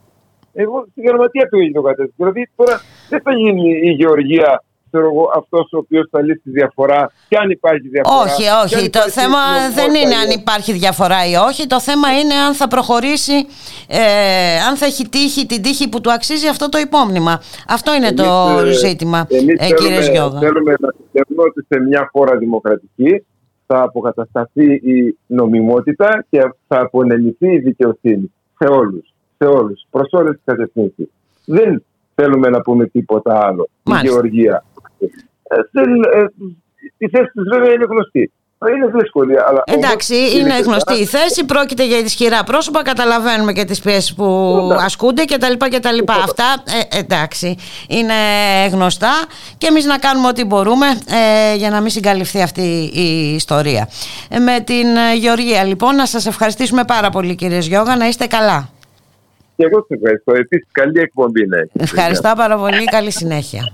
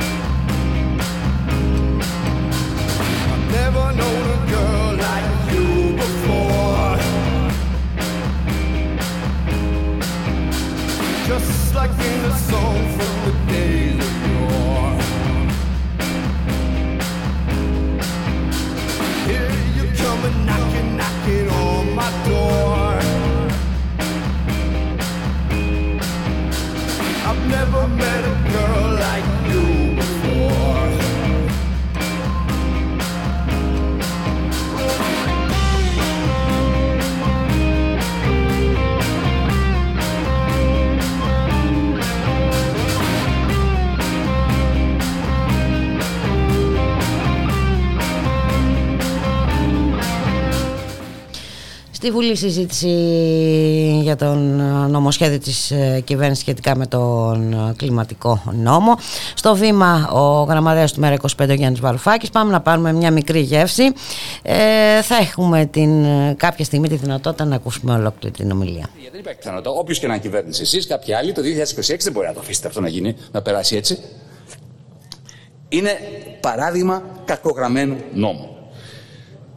Και αναρωτιέται κανείς, γιατί νόμοι που σκοτώνουν το περιβάλλον ή κάνουν τα στραβά μάτια στη δολοφονίας του; Γιατί νόμοι και θεσμοί που δεν ανακουφίζουν τους πολίτες εν μέσω ενεργειακής κρίσης, όπως για παράδειγμα το πλαφόν ανά ενεργειακή μονάδα; Γιατί αυτή η περιμοδότηση των πολεμοχαρών κραυγών που θέλουν ε, τους Ουκρανούς να παίρνουν και να παίρνουν τη Μόσχα και να καταδικάσουν τον Ουκρανικό λαό σε ένα μόνιμο Αφγανιστάν στην περιφέρεια της Ευρώπης; Η απάντηση, επειδή όλα αυτά συμφέρουν τους μετόχους της Μητσοτάκης ΑΕ, το στρατιωτικό βιομηχανικό κατεστημένο, τους πετρελαιάδες και τους τραπεζίτες όλων αυτών. Βαφκαλίζεστε ότι με τα νομοσχέδιά σας κάνετε κάτι για το κλίμα. Δεν κάνετε τίποτα. Και εσείς τίποτα δεν θα μπορέσετε να κάνετε που να απαντά στα εγγόνια σας, στα εγγόνια μας, όταν μας θέσουν το ερώτημα σε μερικά χρόνια, τι κάνετε για να σταματήσετε την κλιματική καταστροφή όταν ακόμα μπορούσατε. Τίποτα δεν μπορείτε να κάνετε. Ούτε εσείς, ούτε εμείς, ούτε κανένας, χωρίς στηρίξη με εκείνους που κινούν τα νήματα μιας Βουλής για να κόψουν το νήμα της ανθρώπινης ζωής σε αυτόν τον πλανήτη. Σας ευχαριστώ.